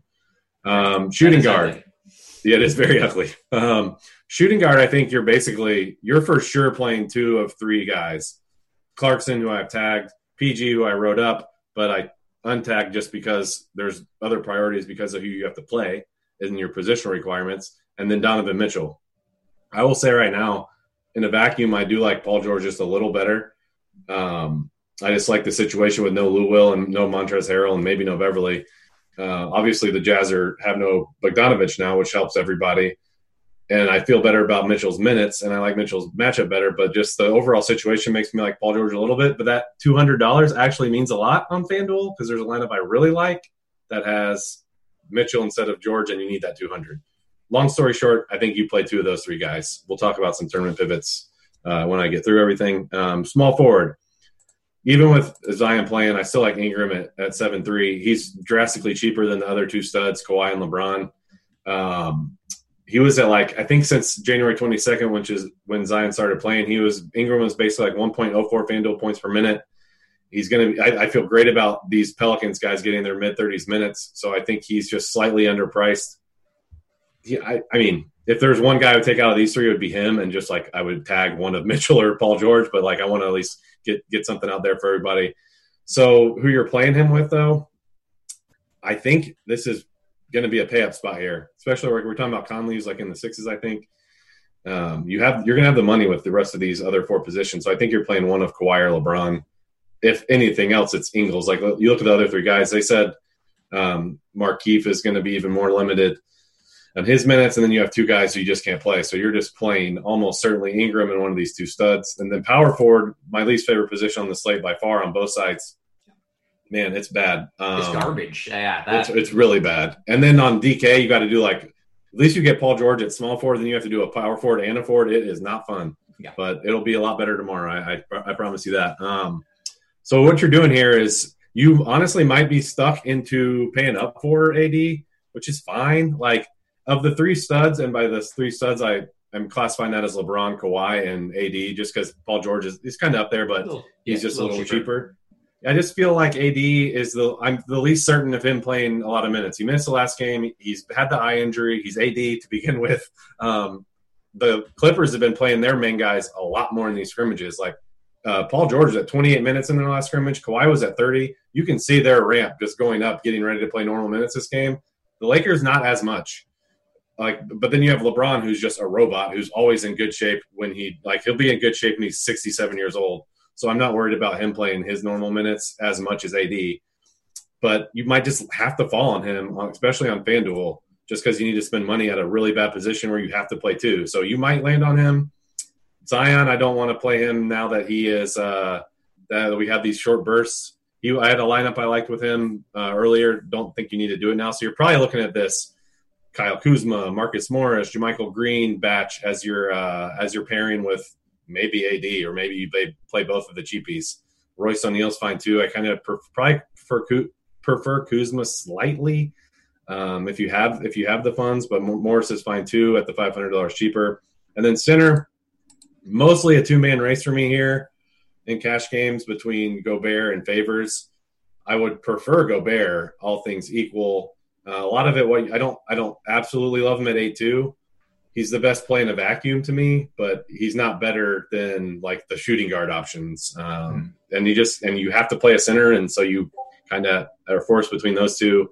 The other guys, JaVale McGee's more interesting on DK, where he's much cheaper, and then Zubac, I'm worried about him kind of being limited. So that's kind of it for me as far as like cash game discussions go. Okay. Um, there's been a few a few FanDuel questions. Most of them have been DK tournament questions. So of course we're going to get to all those in a bit. Mhm. But here's a quick FanDuel question for you. It is a GPP question. At point guard, any interest in sexy Alex Caruso as a punt? And I did not add the sexy mon- uh, qualifier. That was that was in the question. I'm gonna hit a refresh real quick just so I make sure I have uh, projected ownership up to date because I want to look at that at point guard because I, I mentioned him as he would be probably the third option of the two guys I mentioned um, of, of the guys we have. So let's look at. So we have Caruso at 28%. Yeah, I mean I'm fine with. We have these two guys I talked about basically approaching 50. Um, I personally don't think uh, Lonzo will be 43%, but just because he's so expensive, but maybe will just because you might be forced into it. And again, a shout out to everybody working behind the scenes on how you can, uh, if you haven't noticed already, but you can edit these projected ownerships to fit what you want. So that's an awesome feature that I think we added in the quarantine. So I think I'm not sure. It's all blur. Um, yeah, love Caruso though, and that kind of just makes your that kind of makes your uh, build a little different too. And also one other thing, I know I, or one someone's already asked me this, but FanDuel does have late swap now. So like when we were talking in March, we would talk about taking shots on guessing on situations. Right. FanDuel has late swap now, especially because these guys these games are gonna be like Christmas Day where they're just so, so staggered. So keep that in mind too, because I was gonna talk about like Reggie Jackson. Like Caruso's definitely could pivot off Reggie Jackson because like let's say Beverley plays, Jackson is fine, but he's not like so much better to play than Caruso. And for all we know, Caruso could see his minutes tick up just because they're so thin in the backcourt with you know Rondo and Bradley out. So yeah, I like him. That's a way to be different there. Uh, like shooting guard, I really like Jrue Holiday. Like there's nothing about him in, in tournaments. I'm sorry, there's nothing about him that's going to be like a great medium projection player. Like we have him as a negative RG value, but people are not going to spend if they have places to spend up. They're not going to spend up eight three against Utah for Jrue Holiday with um, with Zion back, and you have like Le- the LeBrons and the Kawhis. Like you're going to get some pretty low ownership, I feel, on him. And then then you're just taking shots on all these cheap guys that are going to be pivots off Clarkson. We have Clarkson at 37% ownership. You have like we saw JJ in that last scrimmage. Dude got caught fire, scored like 20 in a quarter or something. Uh, so you're looking at him. KCP can do that to a lesser degree, but he's cheaper. But he'll get you some rebounds, some steals, some blocks. Um, he'll get you there in different ways. Hart can, can kind of contribute across the board. So those are some ways to be different in shooting guard. So I really think these three guys are just going to take the majority of the ownership um, at shooting guard. Small forward, we kind of talked about all the meaningful plays, anyways, just because you're pr- pretty much looking at this group of of uh, four guys. Waiters. Now there's there's something you can we can think of here for if we're talking about if you want to talk game stacks or just how a game script could go in general. I think this first game is going to be way more competitive. Obviously, the Pelicans are going to try to get in that playing game. Um, everyone wants to make them. Everyone wants to make the playoffs, anyways. I think, and the Utah is playing for something too. They're playing for seeding. They're still kind of. Um, they're not like. I guess they're guaranteed to get in the playoffs, but they still want to get as good as seed as possible.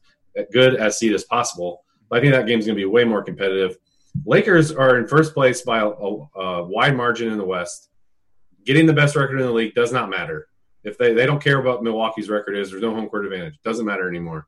Clippers are a couple games, like a game and a half, maybe up on Denver as the second and third seed, but they're also just only a couple games away from like being in like the four, five, six range. They do not want to get in the four, five range and play the Lakers in the second round. And I and, and like you can see, like they're like I said, the Clippers are ramping these guys up, ready to get them ready for normal minutes in the in the playoffs. So I, if that game, I'm not saying that it's going to get out of hand either way, but like if you see like Dion Waiters, that's the guy you're trying to maybe take a couple shots on in these uh, in these um, big, huge, top heavy tournaments.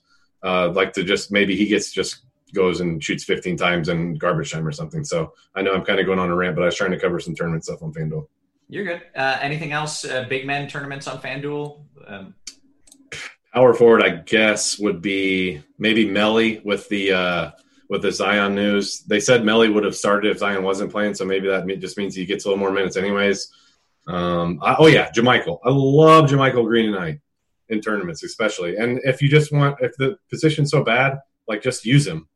I don't know if I really talked about him too much. I, I did not intentionally mean to um, gloss over him because I really like him tonight. I'm perfectly fine with him in cash games too, just because the position's so bad. But he is the one guy, maybe him and like Marcus Morris, who can hold their own. I'm not saying anyone can guard LeBron or AD, but they can hold their own on guarding both of them. So, like, if you think he could maybe close as a five when AD is playing center, he could also play the four if they're playing if they play him next to Zubac or Noah. Um, and in a pinch, like he can switch off onto LeBron and at least like hold his own, I guess. Um, so he's the one who I see could be the most um, has the most upside to his minutes is the best way to put it. We have him at 23. I could see him playing upper upper 20s, and the guy's pretty decent fantasy wise. Like he can he shoots three balls, yeah. he can yeah. rebound. Like he's a decent player. If you run into more minutes or him performing above his head, as far as his per minute production. If you get one of those, he's going to be fine. If you get both, he's going to be awesome. So I really like him uh, as a tournament play. We only have him at 24%. I think uh, 3 6, basically the minimum price. He's one of my favorite tournament plays on this league. Excellent. Okay, let's talk some DK here. By the way, a lot of people in the YouTube chat are saying, hey, we want a baseball weather update that is coming in precisely 14 minutes.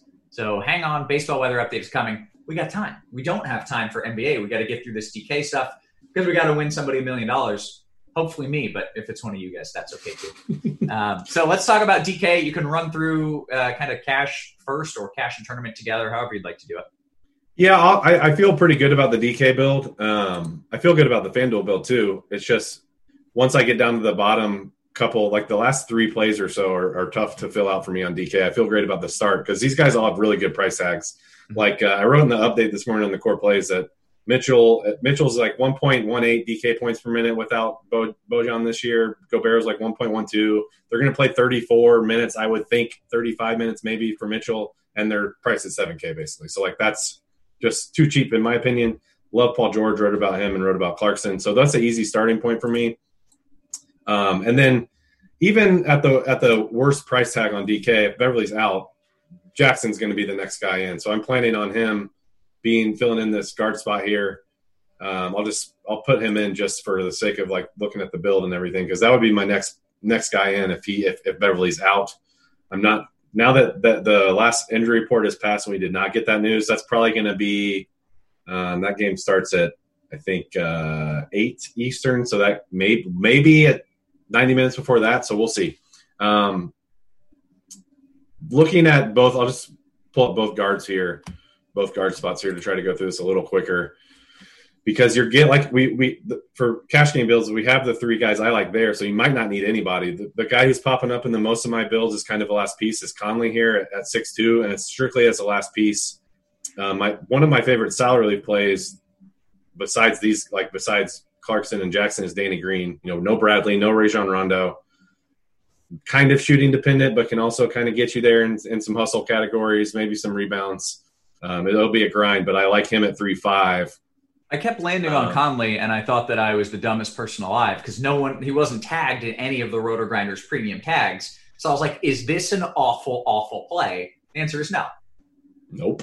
Okay. And he and I think he's going to be. He's the like he is the key if they want to make a run at all. Like their their other guys are consistent. He has been the opposite of consistent. Yeah. And they brought him here for a specific reason. I mean, it's it's tough to know what to expect out of them because Bojan played basically every game but one in the regular season. So we'll see how they adapt. But he needs to play well. He's had plenty of time, uh, you know, to get his get his shit together. So we'll see. I, I like I like him. I think he's fine.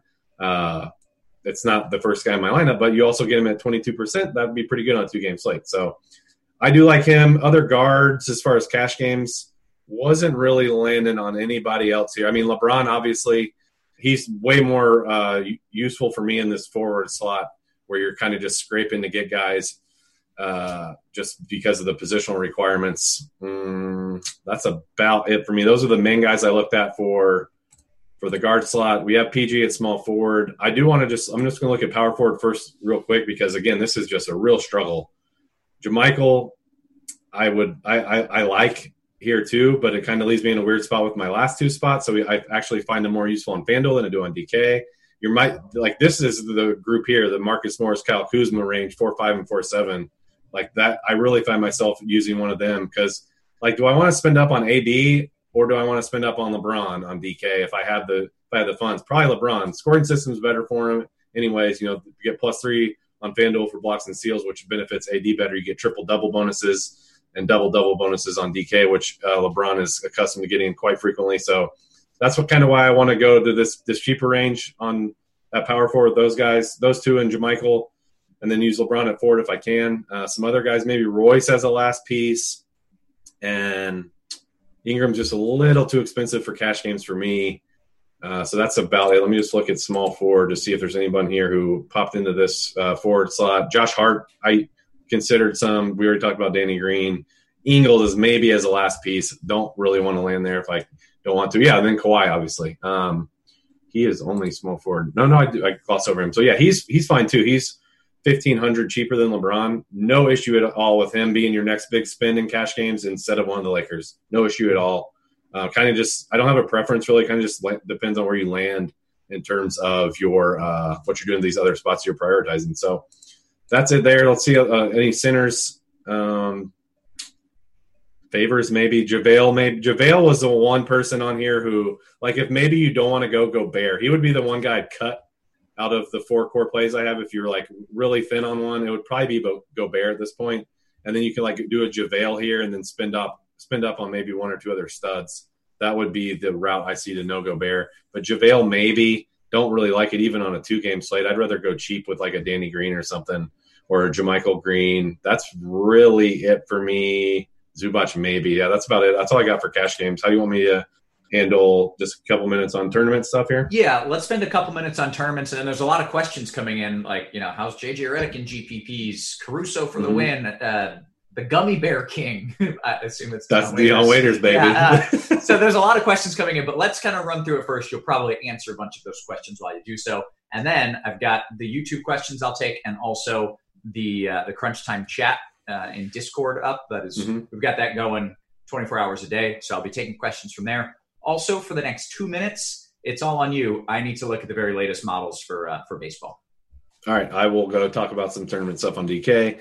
So I think kind of similar to what I I was on DK, especially the Pelicans guys are uh, a little overpriced from a median projected median projection standpoint. So like your Brandon Ingrams, your Jrue Holidays, those guys are going to come in with relatively low ownership compared to some of these other guys who have price who they're priced similarly to. Like Jrue's at 8.6, 24 percent. Ingram's at uh, um, 8.3, and he's at 30 percent. I wouldn't play. I'm trying to think. I wouldn't play. I don't think I'd play those two guys together unless you're just full on game stacking. I would try to keep those guys separately. Maybe two of two of the three of uh, Zion, Ingram, and, and Jrue, but with Zion's minute cap, I just I would prefer to be underweight on whatever he is on the field, and he is at 15%. So maybe, yeah, not, maybe not underweight at 15%. Take that back. So let's go through some of these. So I think the, the, at least this way I have um, with those four core play guys is going to be kind of the build. So you kind of have to think what would be a way to get off of that a little bit. I would probably take out one of Mitchell and Gobert first and foremost, and then focus on one of the Lakers guys. LeBron's at 51%, AD's at 38% it's tough for I, I hate you know I hate having to be low on Anthony Davis because he has one of the highest ceilings in the game. But again, I would probably just I would probably go AD there. I would not play. It's tough for me to say this because it's a two game slate. Because pretty much anything is on the table on a two game slate. We have nine hundred thousand uh, people in a tournament, but like I would try not to get a make a habit of like playing Kawhi and Paul George together. Um, I would try not to get a habit of playing AD and LeBron together. I know it might you might have to just to be like wildly different. I would definitely not want to do that on a six or seven game slate, but on here that's just not something I would want to be doing a lot of, especially if you're max entering these things. Let me just scroll down here to the bot, a little further down to the bottom on some of these guys. In terms of what Lonzo, I talked about uh, the other Pelicans guys, but I, I wrote about I think in in the core plays article, just love Lonzo. People, I just don't think people are going to play him with a full health, uh, with a full Pelicans roster against Utah. I just don't think people are going to play him. And I he the guy was getting like 50 burgers before the uh, hiatus. Like the, he was, I can't you know we're stupid to just say oh that's going to start happening now. We've had four months off or whatever, and, and who who the heck knows what's going to happen. But the guy has that ceiling, and he's in the sevens. So and he's at 26 percent, you know, on a two game slate. So that's something I like. Um, Jay, I think we had a JJ Redick question. Again, you want guys who have that type of ceiling. If they're just going to keep feeding the guy the ball like they were in that one scrimmage game, the guy can get hot and they will look for him. It's not just something where it's happenstance that he gets an open look or something. They will look for him if he has a, a hot hand going like that. Moving on down, I know uh, Nodo was is really high on Royce. He's at fifteen percent. Like that's that's a really low. We don't know. Like we're guessing on how the Jazz are going to handle all this with no Bojan. So like at Royce at fifteen percent, Nodo's taking a stand on him. Love that as a play. Um, KCP nine percent, like that. This what we were talking about him with JJ. So like these are some of the guys. Waiters at five percent, man. I'm telling you, man, it's three one. Like I can envision a, a, scenario where this dude comes in and in the fourth quarter, maybe they're behind, they need a spark. The guy comes in and chucks Yeah. he gets a couple threes. Like the guy can get you 24 DK points, and like what that allows you to do with the rest of your lineup, that's good. So um, I think that's about it. I know we were kind of short on time to get some QQs here. Yeah. Uh, I also, real quick, I was, I don't even remember which player it was, but they were talking about how this smaller gym is such an advantage to shooters that these shooters like JJ Redick and these guys can just absolutely catch fire. Any, like, I mean, you're a good shooter. You've played in big venues and in small. Any thoughts to that? It's basically a depth perception thing, but I will. I, I like smaller gyms personally, but it's also, I think it's also per by person. Like it's not everyone feels the same way. So um, I know even I think JJ said on one of his pods that he was actually a little worried about the shooting background in, uh, initially. I don't know if that changed, but he said it was a little tough to get accustomed to just because it's all different. Like there's no stands and there's just a it's it's just different. Even though it's smaller, which in theory would be probably a little better for most of these guys. It uh it's just we definitely can't quantify it, and it's more case by case. Okay, fair enough. Uh, we've got three minutes left to get into some questions. Let's go lightning round style, since I'm a weatherman. Lightning round. Meansy FanDuel GPP pairing at small forward: Braun and Kawhi or Braun and Ingram. Braun and Kawhi, try to just game stack it. Achilles DK single entry. This is a three v three. Conley, Danny Green, AD or Rjax, Kuz, LeBron. Can you just ask that one real quick again? Sorry. Sure, Conley, Danny Green, AD or Rjax, Kuz, LeBron. I would go to the second one. All right. Um, how's JJ Redick tonight in GPPs? You kind of mentioned that. Yeah, I like him. Any thoughts on Yahoo Cash if we have time? I don't know if you've had if you had time to do that. Maybe that's not a great time to ask that question. Uh, just ask me another one. I'll pull it up real quick. Okay. Uh, DKGPP is loading up the late game stack fine, also with massive overlay on a two game slate on both sites. What to do with lineup HQ? Throw more lineups in. Well, I don't. I mean, we have like a we have the late swap tool there too, if that's what he's talking about. So I don't. I mean, lineup H. If you're making a bunch of lineups, lineup lineup HQ is where you should be living on over the next four hours. That if that's what he's asking, we have all the capabilities that switch your lineups up. right. Okay. Um, real quick, real quick on Yahoo. Um, I just have Clarkson and PG tagged. If I was going to add another one onto this one, it would probably be Reggie Jackson, and I just I actually just will real quick just uh, just to make sure I have that because he's ten dollars anyways, and like he will he he's fine as salary relief, and he's going to be if Beverley's out, he's going to be for sure tagged. So I like him as the best salary relief play, and um, those three guys would be the start. Um, I don't have time to go through the rest of it though. Okay, fair enough. Uh, honestly, you've done great with all the questions. Mostly, it's people in chat saying, "Welcome back, congratulations on Heck yeah. back." yeah, man, feels good." Uh, Just the Ellis says, "Great to have you back." Could not agree more. Uh, Chief Justice also pointing out, by the way, that FanDuel does have late swap now, so um, some of these questions you actually do have a little bit of a little bit of time, which before we wouldn't have. Um, Meansy, I think it might be time. I'll see if I get the nod from Devin here, but I think it might be time to give you the boot because we have uh, caught up on the questions. So, yep. So what I'm going to do is I'm going to steal the screen from you or from Devin. We're going to pull up some radar and we're going to talk a little bit of baseball. So, means it has been a pleasure, man. I'm so glad that we are back at it. I will see you tomorrow early in the day. Okay. Yeah, that's right. We got early NBA. And by the way, guys, uh, we're going to start doing. Uh, Minty, you can go. I got it from here. Um, Okay. By the way, thanks. Uh, by the way, we're going to start doing both crunch times for each NBA slate earlier in the afternoon, and then another crunch time for the baseball slate. So kind of get two for the price of one here. And uh, I will be doing both of them mainly because uh, I'm here to talk weather and baseball, and also because I love basketball. And uh, the, hanging out with me and you talking basketball is one of my favorite things. So, with that said, it is time for a weather update. Uh, I was just looking at the latest models here. Um, I guess Baltimore is the big one that people are asking, so we'll start there. What I'm currently seeing here is that this game will start dry, right? Game starts in 30 minutes. That's not a concern.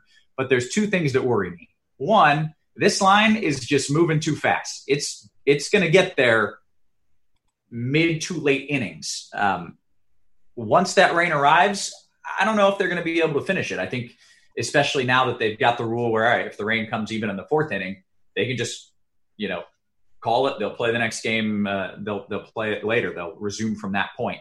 So I don't know how long they're going to stick around. The other issue, and really this is the bigger problem for me, is these little pop ups that we're starting to see just forming. If we avoid all of these pop ups in Baltimore, I think you probably do get enough innings out of this game to make it worthwhile for pitchers or uh, for hitters. Maybe you get more than half the game in. But if one of these pop ups goes over Baltimore and you get a delay, and then this main line arrives, you're it, you're done. You know, you you got you got nothing. And I can't tell you if one of these little pop ups is going to form just south of the ballpark. Is a pop up going to form here and go this way, or is one going to form right here and move over it? Um, I, I, don't know. I, there's there's no way to know where a pop up is going to form. So what I think is that if it's a cash game, I don't think I do it. Uh, I just I don't know how great of a play this is relative to everything else, but it's certainly a risky cash game play. If it's a tournament play and you're looking for something that might be a little lower owned with some upside, I get it, and I wouldn't call you crazy, but I I think it's unlikely here that we can get in all nine innings. But we still have uh, what 28 more minutes to figure that out. Uh, other spots that I'm watching are the Mets game. By the way, Devin, do we have uh, our baseball guys in here yet? Wow, excellent. Okay, uh, good to know. Um, Mets game is going to be fine. There's a low, low chance for a delay there, but I'm not seeing anything on radar that is uh, worrisome. And then we'll go to the Atlanta game. I know it says Dobbins Air Force Base. That's just the closest location I could find here. Uh, again, I think there's a chance for a delay, but there's not a whole lot upstream. That one's going to miss south. And that means that I think that game plays very likely without a delay, just like the New York game. So, really, the only concern, I guess, the, the Cincinnati game is obviously a concern. I believe that game has already uh, already started. If it were to start, probably late started. Um, but yeah. Uh, okay. So they've got the late start there, which is maybe good news that they didn't just straight up postpone it. I thought that was probably likely. Um, we'll really quick. We'll check that. Let's see how it's looking there really quickly. Um, yeah. They got a shot there. I think probably late starting is a good call. They might be able to play through some light rain there. So that's that's possible. But I'm going to be keeping my eye on primarily. Look, everything looks. That game doesn't matter. Uh, the New York game looks good. Atlanta game looks good. So mostly for the next 27 minutes, I'm going to be looking at the latest models, and I'm going to be figuring out here uh, if I feel any sort of way about this Baltimore game because right now, I think it probably plays. Like right now, I think I think it probably plays, but I don't feel good enough about it to say, oh yeah, this is a cash game play because it is certainly a risky play, like I mentioned, especially if there's a pop up. Uh, with that said, I think we've got uh, what we've got Carty here that will uh, go ahead and take the control from me. If you want to go ahead and grab it back from me, I'll allow it. And hey guys, what's up? What's going on, Ross? Hey, hey, happy to have you. Um, we're diving right from NBA to some MLB, and generally we start with a little discussion around the pitcher position. We got STL cards. We got Derek Carty, a couple of the best in biz. Carty, why don't you lead us off you you tend to sometimes go a little off the wall at the pitcher position, and it usually works out. Uh, what are you seeing today? Um, th- I think the two cash game pitchers are probably going to be the two the two chalky guys. It's it's Dylan Bundy for sure. You know, Seattle pitchers against Seattle have been the chalk all season so far. There's no reason to deviate tonight. Seattle is bad. Dylan Bundy is pretty good.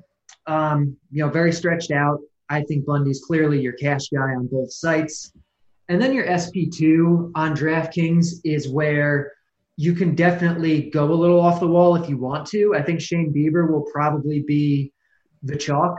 Um, he's the most talented pitcher on the slate. It's not a great matchup against a really good Minnesota Twins offense, but you know, beggars kind of can't be choosers tonight. There's no good pitcher in a good spot. And so you kind of just have to take, you know, what you're given. Bieber is the best pitcher on the slate talent wise. He has the longest leash. He's getting a park upgrade. And so that's kind of got to be enough, I think. Um, but there are ways you can you can be different. Um, the guy that I think is is the ballsy cash play, and I think a great GPP play is Robbie Ray. He's underpriced. He's 7.1K. the matchup is tough. He's facing the Dodgers. People aren't going to want to play him against the Dodgers because they're the best offense in baseball.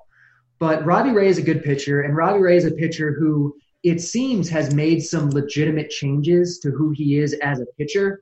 Um, over the spring, over camp, he basically overhauled his delivery. He uh, he shortened his step in the windup to give himself a little bit more body control. He's not going behind himself and like stabbing with his arm as much, just keeping it closer in, um, which is also going to you know have fewer moving parts, more control, give him a little more power behind his pitches. And he lowered his arm angle a little bit, um, which probably will feel a little more natural. So all this combined really makes it seem like Robbie Ray could take steps forward with his command and his control this year, um, which has always been his big issue. So he's always had problems with his control. His first start, he still had problems with his control, but it's new. Um, but I think there's a lot of upside for Ray. I think there's a lot of potential for him to be better this year. This was first noticed, by the way, by Pitcher List. I don't want to say like I'm, I'm taking credit for it, but uh, I mean, I think this is real. And if you look at the data from his first um, uh, his first game, his velocity is up, his spin is up. Um, he's, uh, you know, even though the control was bad, I think there's a lot of upside with Robbie Ray, and I think he's a guy that people are going to be afraid to play tonight because it's the Dodgers. But but the price is right and the upside is there. Excellent. Okay, uh, Derek Carty, by the way, CEO, inventor, creator of the bat. Thank you for that. Uh, also, we got cards. One of one of the best, the, one of the best DFS players in the world, Justin Van Zuiden. What you got for us, cards? Yeah, thanks. Um, interesting slate tonight, especially you know, uh, given my lineups, I kind of hope that Yankees game gets rained out after about two innings, but um, we're taking a chance on not being as heavy on that game as probably some other people are. But I think it's interesting if you note, you know, Derek's got his projections loaded in there. Uh, there's not a, a, a pitcher with a baseline projection above 20 points on DraftKings, and that's kind of what we've seen here these first couple of weeks. There simply aren't that many pitchers uh, that are going to be allowed to go six plus innings at this stage of the season. Most of these guys are making their second start. Uh, you know, perhaps we get an extra 10 pitches or so out of them, maybe an extra inning than we got in their opener. But uh, don't be afraid to do something a little bit different. I mean, I do agree. I think the chalk build in cash games is going to be uh, Bieber and, and Bundy. Um, I think that would be the most common pairing that you're going to see. And even in tournament lineups, maybe you start with one of those guys. Uh, but I think Lamet and Robbie Ray, who Derek just talked about quite a bit, and uh, you know, and even Brady Singer for the for the Royals tonight. You look at the Tigers. This is an offense that had the highest strikeout rate in the league against right-handed pitching last year, um, and, and they're hitting 198 as a team so far this year with the highest strikeout rate in the league. Now, don't want to draw a whole bunch of conclusions off of just a few game sample, but the Tigers lineup, you know, they are what they are at this point. So if you're looking to go a little off the radar, uh, I think he's an option. But my primary kind of tournament lineup uh, has Lamet and and Robbie Ray as the two pitchers in it right now, sprinkling in the other guys as uh, you know in my multi-entry builds. But um, you know, Lamet has always been a, the concern with him has always been how long will the Padres let him go? They actually let him throw 80 pitches in the opener. Uh, the Giants aren't a good offense. That park might play a little bit more hitter friendly this year with with the changes that they've made, but uh, still leans towards pitchers. And this is a guy that has, you know, based on last year's numbers, the highest strikeout rate on the board. It's just a matter of how how deep he will go in the game. So I like those guys. I like Derek's analysis on Robbie Ray. Uh, I'm a little uneasy throwing him into my main tournament lineup tonight, but I feel a little better now uh, with that uh, vote of confidence. So um, those are the guys I'm kind of eyeing uh, tonight. Not as deep as of a pitching slate as we saw last night, but uh, some interesting risk reward options in there. Not touching Happ uh, with the weather, and for some reason he's the most expensive pitcher on the slate. He shouldn't be, so he is out of my player pool. Okay, why don't you bring us right into hitters? Generally, we start with catcher and go around the horn. So, what are you looking at there? Yeah, so I'm general theme i'm not playing a ton of the yankees tonight it's not that i i don't like the yankees um, but you got weather concerns uh, means is not a a gas can by any means now he's not exceptional and baltimore's bullpen is horrendous so uh, there is certainly the potential for the yankees to put up a bunch of runs that's why their team total is so high uh, but generally speaking i'm underweight on the yankees tonight they're expensive uh, they'll be relatively popular and again, that weather concern I think just cements that for me. So, um, I think if you're spending up, Garver's got a tough matchup against Bieber tonight. So Vazquez against Steven Matz uh, would probably be my first choice. He's had a good start to the year. He's 4.5K on DraftKings. Um, outside of that, you know, you're kind of at the usual. Hey, there's a whole lot of catchers hitting eighth or ninth, or else you're paying you're playing a twenty six hundred dollars Salvador Perez on DraftKings because they just refuse to raise the prices on the Royals. So uh, Vazquez, I've got some stacks of that Boston game. Uh, Sal Perez is probably the no brainer option for most people in cash games tonight. And outside of that, there's not a lot to love. Okay. Carty, uh, anything to add there? Um, no, I mean, I I kind of agree. Salvi's your clear cash play, unless you can spend up on Sanchez, but I don't think that's necessary. Um, I really like Boston stacks tonight too, so Vazquez makes a lot of sense as part of that. Um, or uh, you know whoever else you're stacking. You know, I, I like the Padres again tonight. Um, Francisco Mejia, I think, is a, a, good part of a stack like that. But really, it's catcher, it's gross. Um, you know, probably play Salvi or whoever you're stacking. What do you make of that park in San Francisco? How much difference is that the changes they made going to make there? I mean, it's only been um, a few games, so I hate to overreact. Yeah, I'm really, uh, I'm really concerned about it. Like, I know you said Lamet's like your main guy tonight. I'm, I'm concerned because it does seem like it could wind up being a real thing. Um, I have adjusted the bat a little bit for it, but it's kind of a, uh, a ballpark adjustment. Like we really don't have enough data to say for sure what's going to happen. But can um, you can you go back and ex- explain this a little bit to the people who don't know what you're oh, talking about? Yeah. So uh, so they um, they put like in uh, in right field in Oracle Park they have these archways um, that you can look into the stadium from the street.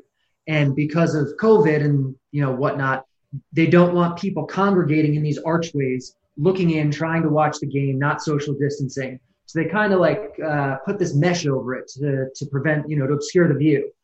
And what used to happen is the wind would blow through these archways, um, and now it's not. And so it's kind of like whatever's happening in this park, the wind seems to be interacting with the park differently, and it's creating almost like a jet stream effect where balls are just flying out of this park now. Um, it was something that people were talking about in summer camp, and we didn't know how real it was. And now um, you look at the, I mean, the data is very small sample size right now, but you look at some of the balls that have been going out the last couple days, and you look at their launch angle and their exit velocity, and balls that were hit in Oracle Park at these launch angles and exit velocities last year were not becoming home runs, and they're going like 420 feet now. So, like, something's going on there. I think it's real. Um, and so I am concerned about that. Um, on Grinders Live, I told people to stack the game yesterday, Padres especially. I'm on that again today, Padres especially, um, and it, it, gives me some pause with with Lamet.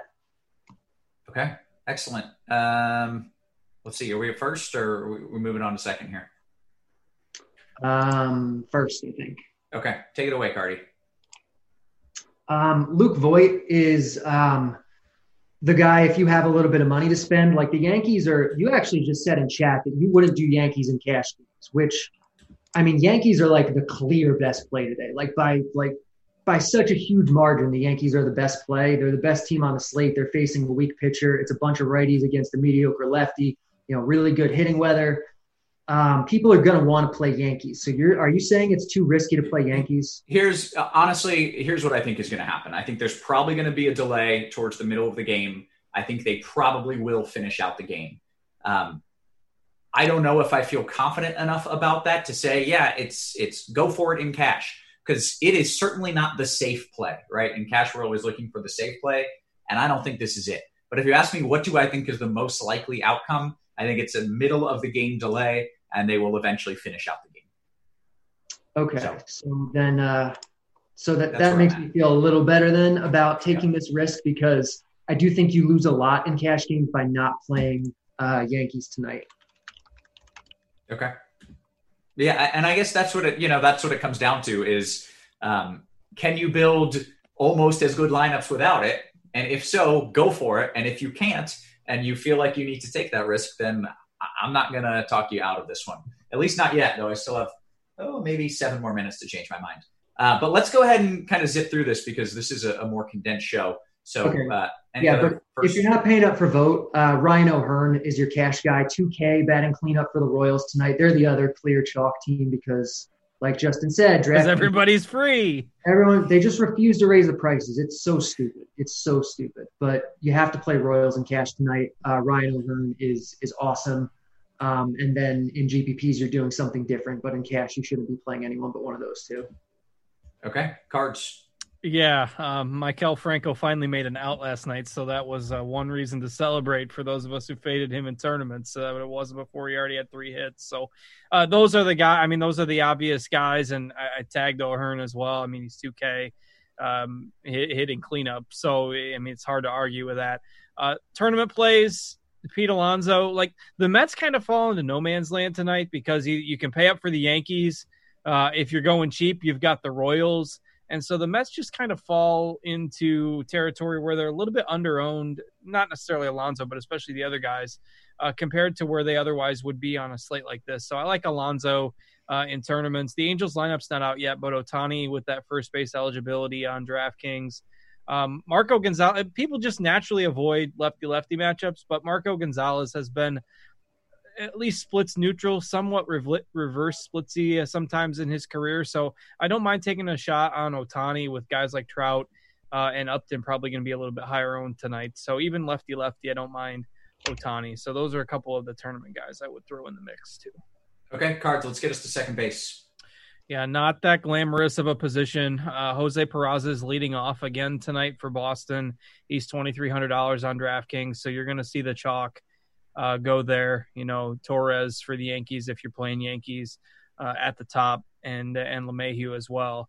Um, you know, it's it's kind of the same. You're to get people that play the guys that have been hot. So LeMahieu, uh, Whit Merrifield, 20 plus percent ownership the last two or three days, and and he's been getting on base multiple times, seemingly every game. So um, those are the guys that, that I think will get the most ownership tonight: Peraza, Merrifield, uh, and the Yankees guys. And you know, certainly they're they're all strong plays. I, I'm not probably going to differentiate too much at second base tonight because there's a clear difference between uh, who's good and who's just not that great of an option. And I don't see a whole lot of upside in in a lot of other guys. Carty, your thoughts on it? Uh, sorry, I got distracted. Second base. Yep. Yeah, I mean it's it's Yankees again, really, or I guess Royals. Um, the cash conversation's so boring tonight because it's like play Yankees and Royals, and then there's a couple other guys you can mix in. Uh, but Gleyber Torres and DJ LeMahieu are the two top plays. DJ especially is underpriced tonight, so he's a guy you should be playing in cash. I think uh, you can play both of them because DJ's second, third, Gleyber's second, short. Um, Whit Merrifield also with the Royals is totally fine, um, and I think Jose Peraza is very much in play. Um, we both kind of touched on how we like this game a little bit. I like the Red Sox side um, a lot more than the the Mets side, uh, but Peraza in particular is the best play in this game. I think he's 2.3K. He's leading off, going to have the platoon advantage against Matz. And Matz is a guy that gives up a lot of stolen bases, and Peraza is a guy who's fast and can take advantage of that. Uh, so at 2.3K in the leadoff spot, I think Peraza is a really good way to save money, um, either in GPPs or even in cash games if you do wind up on, you know, too expensive pitchers or something like that. Okay, let's bring it to third. Uh, third base is uh, DJ LeMahieu again because Yankees. Um, I like Manny Machado a lot. Like I said, I like the Padres a lot tonight. I think he's a borderline cash play. I think he's a great GPP play, either as a one-off or part of your stacks. Um, I think a Cleveland stack is interesting tonight. I think there's value on them, and Jose Ramirez is either a good one-off or or a guy to play in your stacks. And then Renato Nunez is the guy that I like as he's very much in my cash pool. He will probably be in my cash lineup. Um, and he's projected at 2% ownership. He's the bat's second favorite third baseman tonight after LeMahieu. He's, I mean, the Orioles are bad, yes, but Nunez is their best hitter. He does have power. He does have the platoon advantage tonight. It is really good hitting weather. And, uh, and he's 3.8K. So I think Nunez is, is a really sneaky good play today and a guy that I'd play in all formats and, and be, be heavy on in GPPs for sure. Cards, any thoughts? Uh, not a ton to add at uh, at third. Agree on Machado. I think he's a strong play. Anthony Rendon at, at 5.4K. Uh, DraftKings has really priced him up, so obviously you'll get some people playing him in uh, in Angel stacks. Um, and, and, I do kind of like the Angels as a as a late night stack tonight as well. So um, at 5400, I think that keeps him a little bit more different than he would be if his salary was say 44 4500 or kind of right there around Jose Ramirez and Manny Machado. So this is a position where maybe uh, you can get a little bit different. Uh, Nunez, who uh, who Derek mentioned that uh, the bat is high on tonight, I think he's a really strong uh, tournament option, hitting hitting third against you know against Happ who's probably going to be overowned. Um, I think we have Happ at 17% ownership. The weather will probably keep a few people away uh, and, and, lower that number a little bit, but I still think you know if that game goes weather-wise, I think Nunez is uh, an interesting tournament option. Not much in the uh, punt range there, other than of course Maikel Franco is still 2K on DraftKings, so um, you know you can play him. He's hitting fifth tonight instead of cleanup, but he's still 2K on DraftKings, and he has uh, he's been hitting uh, to start the year. I mean, he's going to have an 0 for 4 game eventually that uh, it doesn't pay off, but so far, you know, he's gotten double digits three of the last four. So can't argue with anybody who just keeps playing him at 2K. How crazy is it that that I don't even see him in any of the bats builds because you just don't need that salary really because everyone is so underpriced. Like yeah, yeah, the, so every, there, there's so much value, and it's not like you have a 12k pitcher um, that you're paying for tonight. So uh, that is interesting. I, would be curious to see uh, where his ownership ends up falling tonight. But I had none last night in tournaments, and I'm doubling down again because it's not necessary and he's going to be owned. You know, uh, where do we have sort by projected ownership for a second? I'm just curious where we have. Yeah, he's I think the second one or the third one, eleven yeah, percent. Yeah. So, um, but yeah, um, I think fading Royals tonight, or at least being you know lighter than the field, makes makes a lot of sense. Yeah, I mean, I think either you're going, and I did tag them as tournament plays, but either you're going, you know, you're going all in on them and over the field, or you're taking a stance against them. And uh, personally, I think like teams like the Angels and and that Red Sox Mets game are kind of where I've landed uh, a little bit more as as have gone through the day. It's not that the Royals are bad plays. Uh, They're just going to be overowned. There's yeah. no value in having them because right. everyone's going to have them. Yeah, well, a lot of the Royals builds are going to end up the same. So you're, you're going to have the same pitchers and and the same four or five guys in your Royal stack, and it's just hard to differentiate. So I've ended up underweight on the Royals as as we've gotten further throughout the day.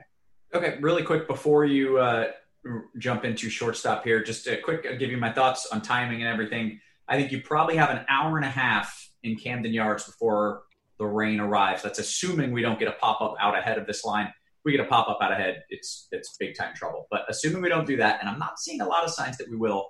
Uh, I think you got about an hour and a half before the rain arrives. At that point, I think a delay is pretty likely.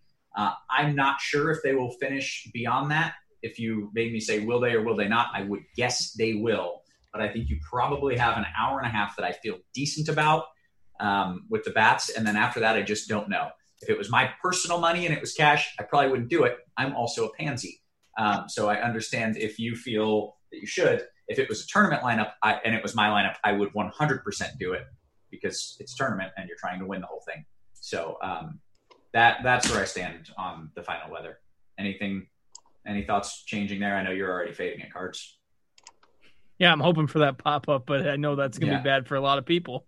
yeah, yeah, especially me. So let's not hope for that. uh, Carty, sticking with it. Probably, I'm gonna I'm gonna run a lineup without it and just see how many points you lose by not playing yeah. Yankees. So so in a second I'll have that number. Um, okay, let's uh, let's get cards take at shortstop here because we still we got to do shortstop and the outfield and maybe talk stacks in the next ten minutes. Yeah. So um, uh, this position is is interesting because you know I, am kind of warming to the Padres idea that Carty's mentioned throughout the show. Uh, Tatis is 5200 on on DraftKings and Torres is 5100, and you're going to see a lot of people if you're they're spending up. Those two guys are, are are far and away ahead of the other spend up options. So you're kind of either spending 5k plus or you've got all those guys in the 4ks that are probably going to go under owned tonight people aren't going to play lindor against Berrios um, you know, Bogaerts, uh, Rosario, those guys just get a little bit overlooked because people say, "Hey, I'll spend a little extra on on one of these 5K options." So uh, most of the guys in the 4K range, I think, are really interesting in GPPs. Uh, uh, we've you know pretty much established that the Red Sox Mets game is one that both of us like uh, for tournaments. So Bogaerts uh, is a guy I will be overweight on. Not much else to talk about a shortstop. Okay, uh, Carty, short I mean, I think he kind of hit it. If you can pay up for Gleyber, that's what you want to do. If you're fading the Yankees game, just subbing in Tatis, I think is is totally fine. I like Bogaerts in the Red Sox stacks. Um, I like Peraza a lot. Um, you can play him at short also. Um, that's kind of you know Lindor in your Cleveland stacks. That's kind of I think shortstop. Okay, then take us to the outfield.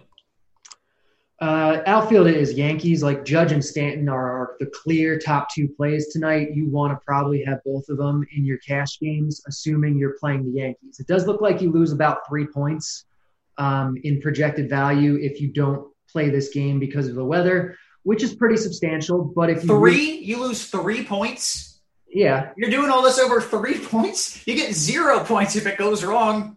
Well, that's why I'm telling people. Like in terms of projections, three points is is a lot. But if you really think this is that risky, then maybe you just don't do it.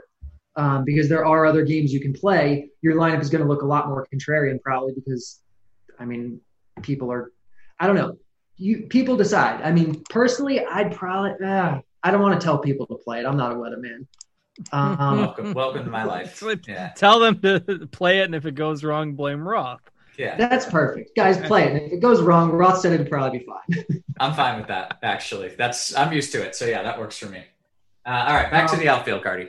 Yeah, um, you have to play Soler no matter what. Um, he's just so cheap. He's one of the Royals. Um, if you're not playing Yankees, though, uh, Mike Trout is against a lefty, a weak lefty in Marco Gonzalez. Yeah, like Justin said, neutral splits, but he's still a lefty. He's still Mike Trout. He's great. Uh, Mookie Betts against Robbie Ray also going to have the platoon advantage, and Ray has a very wide split, especially lowering his arm angle will probably get a little bit wider. Um, and he allows a lot of stolen bases. So a lot of ways Mookie can, can contribute tonight. Um, honestly, I haven't looked too far in the outfield beyond beyond that stuff because uh, like I want to play Yankees, but I think Ronald Acuna is kind of underpriced as a guy that uh, you know, that you can play. Also, a guy with the platoon advantage, mediocre lefty in Yarbrough. Um, yeah, what do you got, Justin?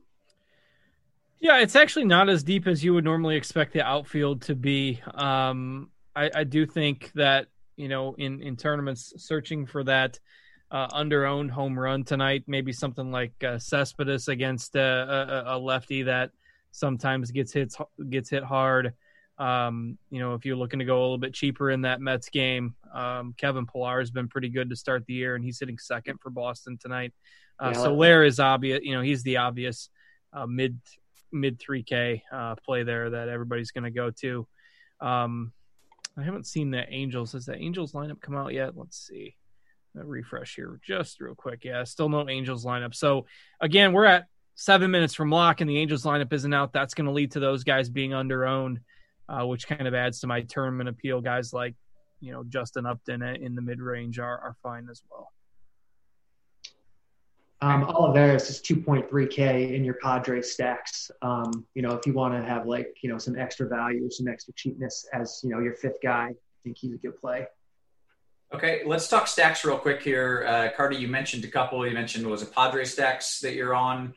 Uh, yeah, I'm going to pull up the bat stacks page here. Um, yep. Uh, so uh, yeah, I like the Padres a lot. I like the Red Sox a lot. Obviously, Kansas City projects really well point per dollar wise, but I think in GPP at their ownership, you fade them. But I think Red Sox make a lot of sense. I think Cleveland makes sense. Um, Padres, these are these are the teams that I would be on tonight. Uh, a lot heavier than than Kansas City or or New York um, at their ownerships. Okay cards. Yeah, totally agree on the logic behind the Royals, which is why I had to tag them as GPP plays today, just because they grade out so well on a salary basis. But in terms of my exposure, uh, it is Boston and the Mets that game, uh, and then the Angels would be the other team that I would throw in there. So uh, those would be my choices. Just okay. about five minutes. We got five minutes. That is a good amount of time for a little lightning round of questions. So let's get to it. These are not questions, not questions, not questions. Here we go.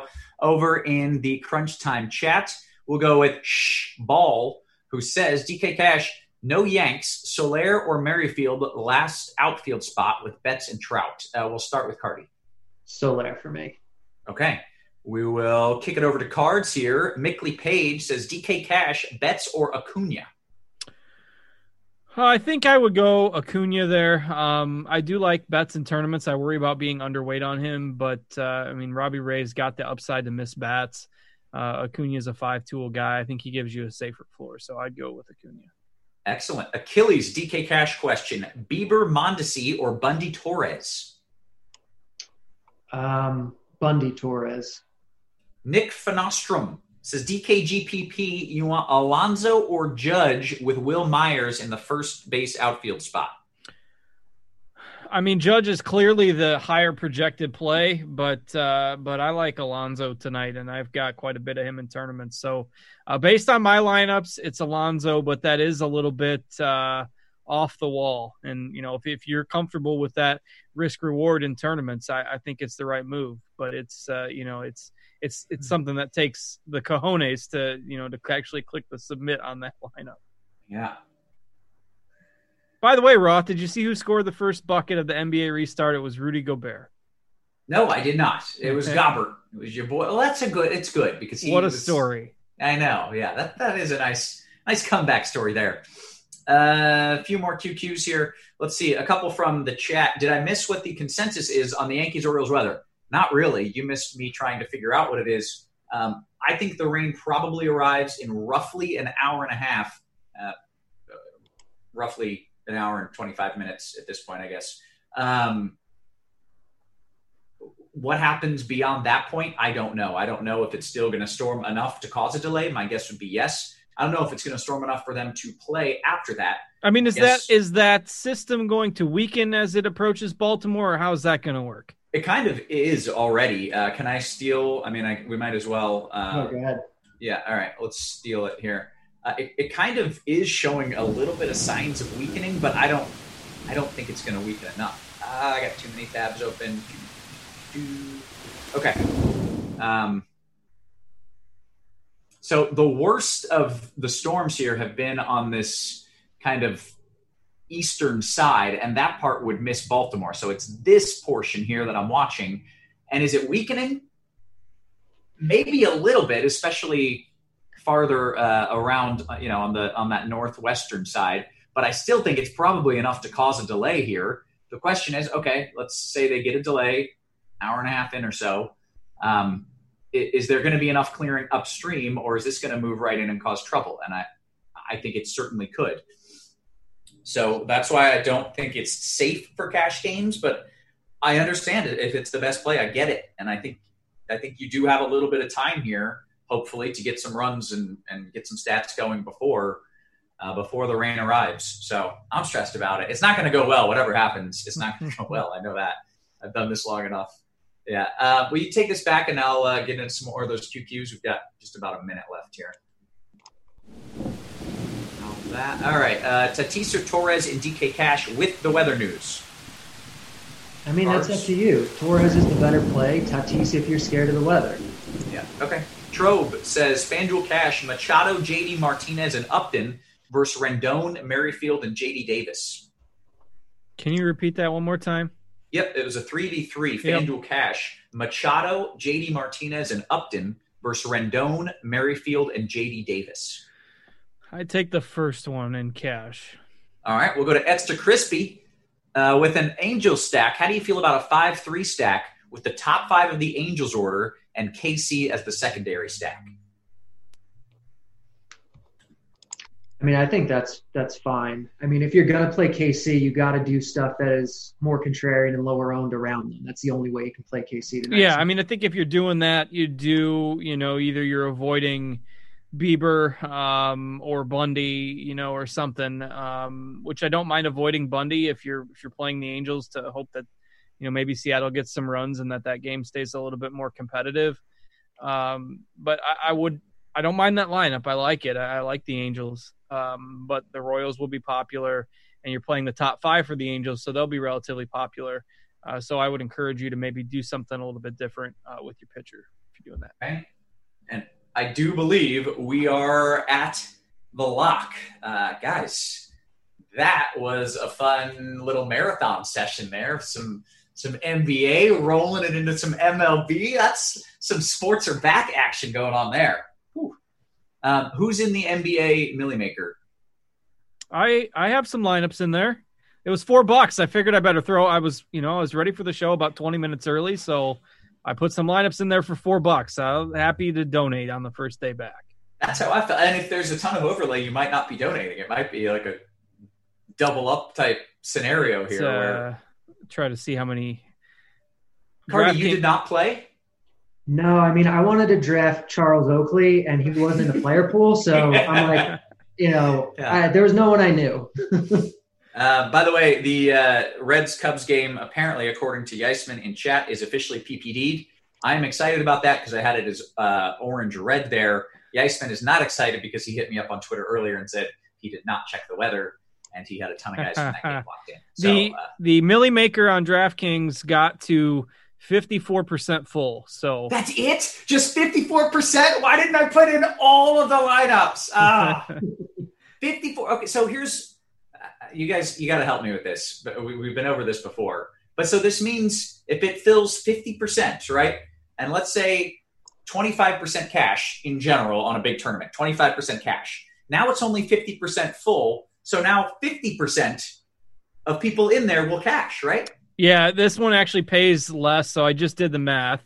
Um, thirty nine point seven percent of uh, of entries will get paid. So still Okay. much better. I mean, it was set up to be, you know, uh, let's see, it was set up. If it would have filled, it would have paid twenty one percent of entries, and now it's paying almost forty percent of entries. So it's it's basically a double up only you can win a million dollars this blows my mind why didn't i enter all 150 lineups because i don't have enough money in my account but you, that, you can also, you know, you can also get the, the nature of the Millie Maker. You can, you can also get 14th out of 480 some thousand entrants, and you only get five grand. So, right um, not that anybody would complain about five grand, but it does feel a little hollow when the first place gets a million.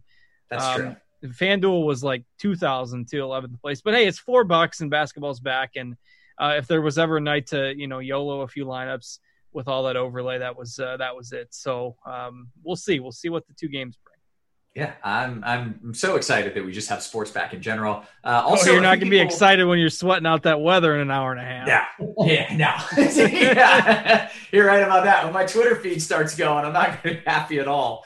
Um, and it's one of those like if if there's a delay in you know let's say 80 minutes from now people are going to be super pissed. If there's not a delay 80 minutes from now people are going to be super pissed. Like that's that's how this is going to go It's tough Um, for this year too, I'm sure, because like you don't know how long teams are going to be willing to wait it out with you know social Yeah. distancing and COVID and everything. Like it's different than normal years. Like so, I'm sure that plays into it too and makes it more difficult. Yeah, we full- haven't had. Have we had a mid-game delay yet? Uh, the we first had a game that got called early the first well, night that was the first night. Yeah, that Yeah. game got called because more storms developed after they took the tarp off and then they put it back on. Mm, yeah I'm trying to think if there's been another one. I don't know if if there has. We had no. There was another game that had a delay, and then they there was a pitcher going that everyone had, and there was a delay, and it didn't rain again, and they had the delay for like 90 minutes, and it hadn't rained for 80 of the 90 minutes. Uh, I think that was in Pittsburgh, but they just got back to playing eventually. That one really, that one really got my goat. Um, all right, well, hey, we can uh, still take a few questions. By the way, everybody in the YouTube chat, if you enjoyed this show, if you enjoyed uh, the baseball analysis here from Carty and Cards. If you like the basketball analysis with means, if you uh, like me doing the weather all the way up until lock, join up RotoGrinders Premium here, the Core 4 package. And this is what we do. We've got crunch time all the time. So go ahead, join up. And we have fun when, when I'm not stressed out. we have even more fun. Uh, let's see. Uh, Carty, did you stick with the Yanks from JMVP? That's the question of the day. Did you stick with the Yanks? Um, I did. I didn't play a whole lot tonight though, so I didn't sweat it too hard. The first week of baseball, I'm always really busy managing um, uh, the system. You know, new users, making every making sure everything's running smoothly. We had the show tonight, so I played very little, but I did stick with the Yankees. I like it. I appreciate it. Um, and a lot of people on my Twitter, this a lot of people on my Twitter saying, "Give me an update on the Yankee game. Give me an update on the Yankee game." This was free right before I said, "Um, this is free. Come here. This is where the updates are in the Yankee game." So everyone in the YouTube chat, congratulations, you did it right. Everyone in the Crunch Time chat, you've been doing it right for a while. Everybody on my Twitter did it. They did it wrong. Uh, all right. Let's see. Um, you want to really quick? Can we look at some Yankees ownership and see where where things landed, and maybe compare it to what you would have expected if there were no weather issues? Uh, yes. What is that? Uh, results DB, right? Yep. I will take a guess. Nobody faded it because people only fade it if there is a delay announced before lock. Then everybody fades it, even if it's going to be fine. And I can check if sometimes we it doesn't populate in results. We've got right we've got some pretty high ownership here. In uh in the fence buster, we have how do I get rid of a couple of these? Uh yeah, fifty percent Judge, forty five percent LeMahieu, forty percent Stanton, thirty six percent Torres. Um, Red Sox coming in. Oh no, never mind. Not that high owned. Yeah, that's about it. But yeah, these Yankees when uh they're they're pretty high owned. Okay. One, Wow. two, three, four. Gary Sanchez though, where is he? Is like no one. Did no one roster Gary Sanchez? Gary, oh, maybe he just didn't load yet. I don't think zero percent of people roster Gary Sanchez. Well, yeah, it's twelve and eleven in the others. Yeah, that feels like it might not be fully loaded. Yeah. Um, but yeah, even even at like ten percent Gary Sanchez, that's still that's still pretty low, I would think, for him. But uh, you know, um, but yeah, it doesn't look like a lot of people got scared off the Yankees. Yeah, that they wouldn't unless there was a delay ahead of time. Then everybody's scared off. All right, um, that's it. That that's it. I'm I'm exhausted. I'm physically. Normally, I'd hang out for another three minutes. I'm physically drained. I'm going to be staring at radar. I want a delay in the seventh inning. Me a delay in the seventh inning would make most people happy. So that's that's what I want. Um, all right, why don't you guys say goodbye, Carty? You can lead us off. Um, yeah, good luck tonight. Hopefully, uh, hopefully you crush it. Um, if you're looking for good projections, the bat's supposed to be pretty good. Check that out. And uh, and yeah, good luck tonight. Excellent cards. Yeah, same. We'll uh, see you back here tomorrow. We'll do it all again. Roth's going to be double dipping a lot here over the next month, so get those uh, those muscles ready to go and uh, and those weather forecasting models nailed down. I see you got all the MLB stadiums as your locations there on the left hand side, so you're all ready to go and uh, muscle up for some uh, busy month, hopefully. Absolutely. Looking forward to it, guys. We appreciate you. We love you. Uh, Jay says, "How's NBA Crunch Time working?" Good, good thing to ask right before we go. Uh, we're doing it right before the first lock. I guess it's the primary lock, so it says 1:30 p.m. I believe that's lock tomorrow. It's 30 minutes before the first game. Is generally how NBA Crunch Time is going to work going forward. So early afternoon, guys. We appreciate you. We love you. Thank you for hanging out with us. You have been crunched.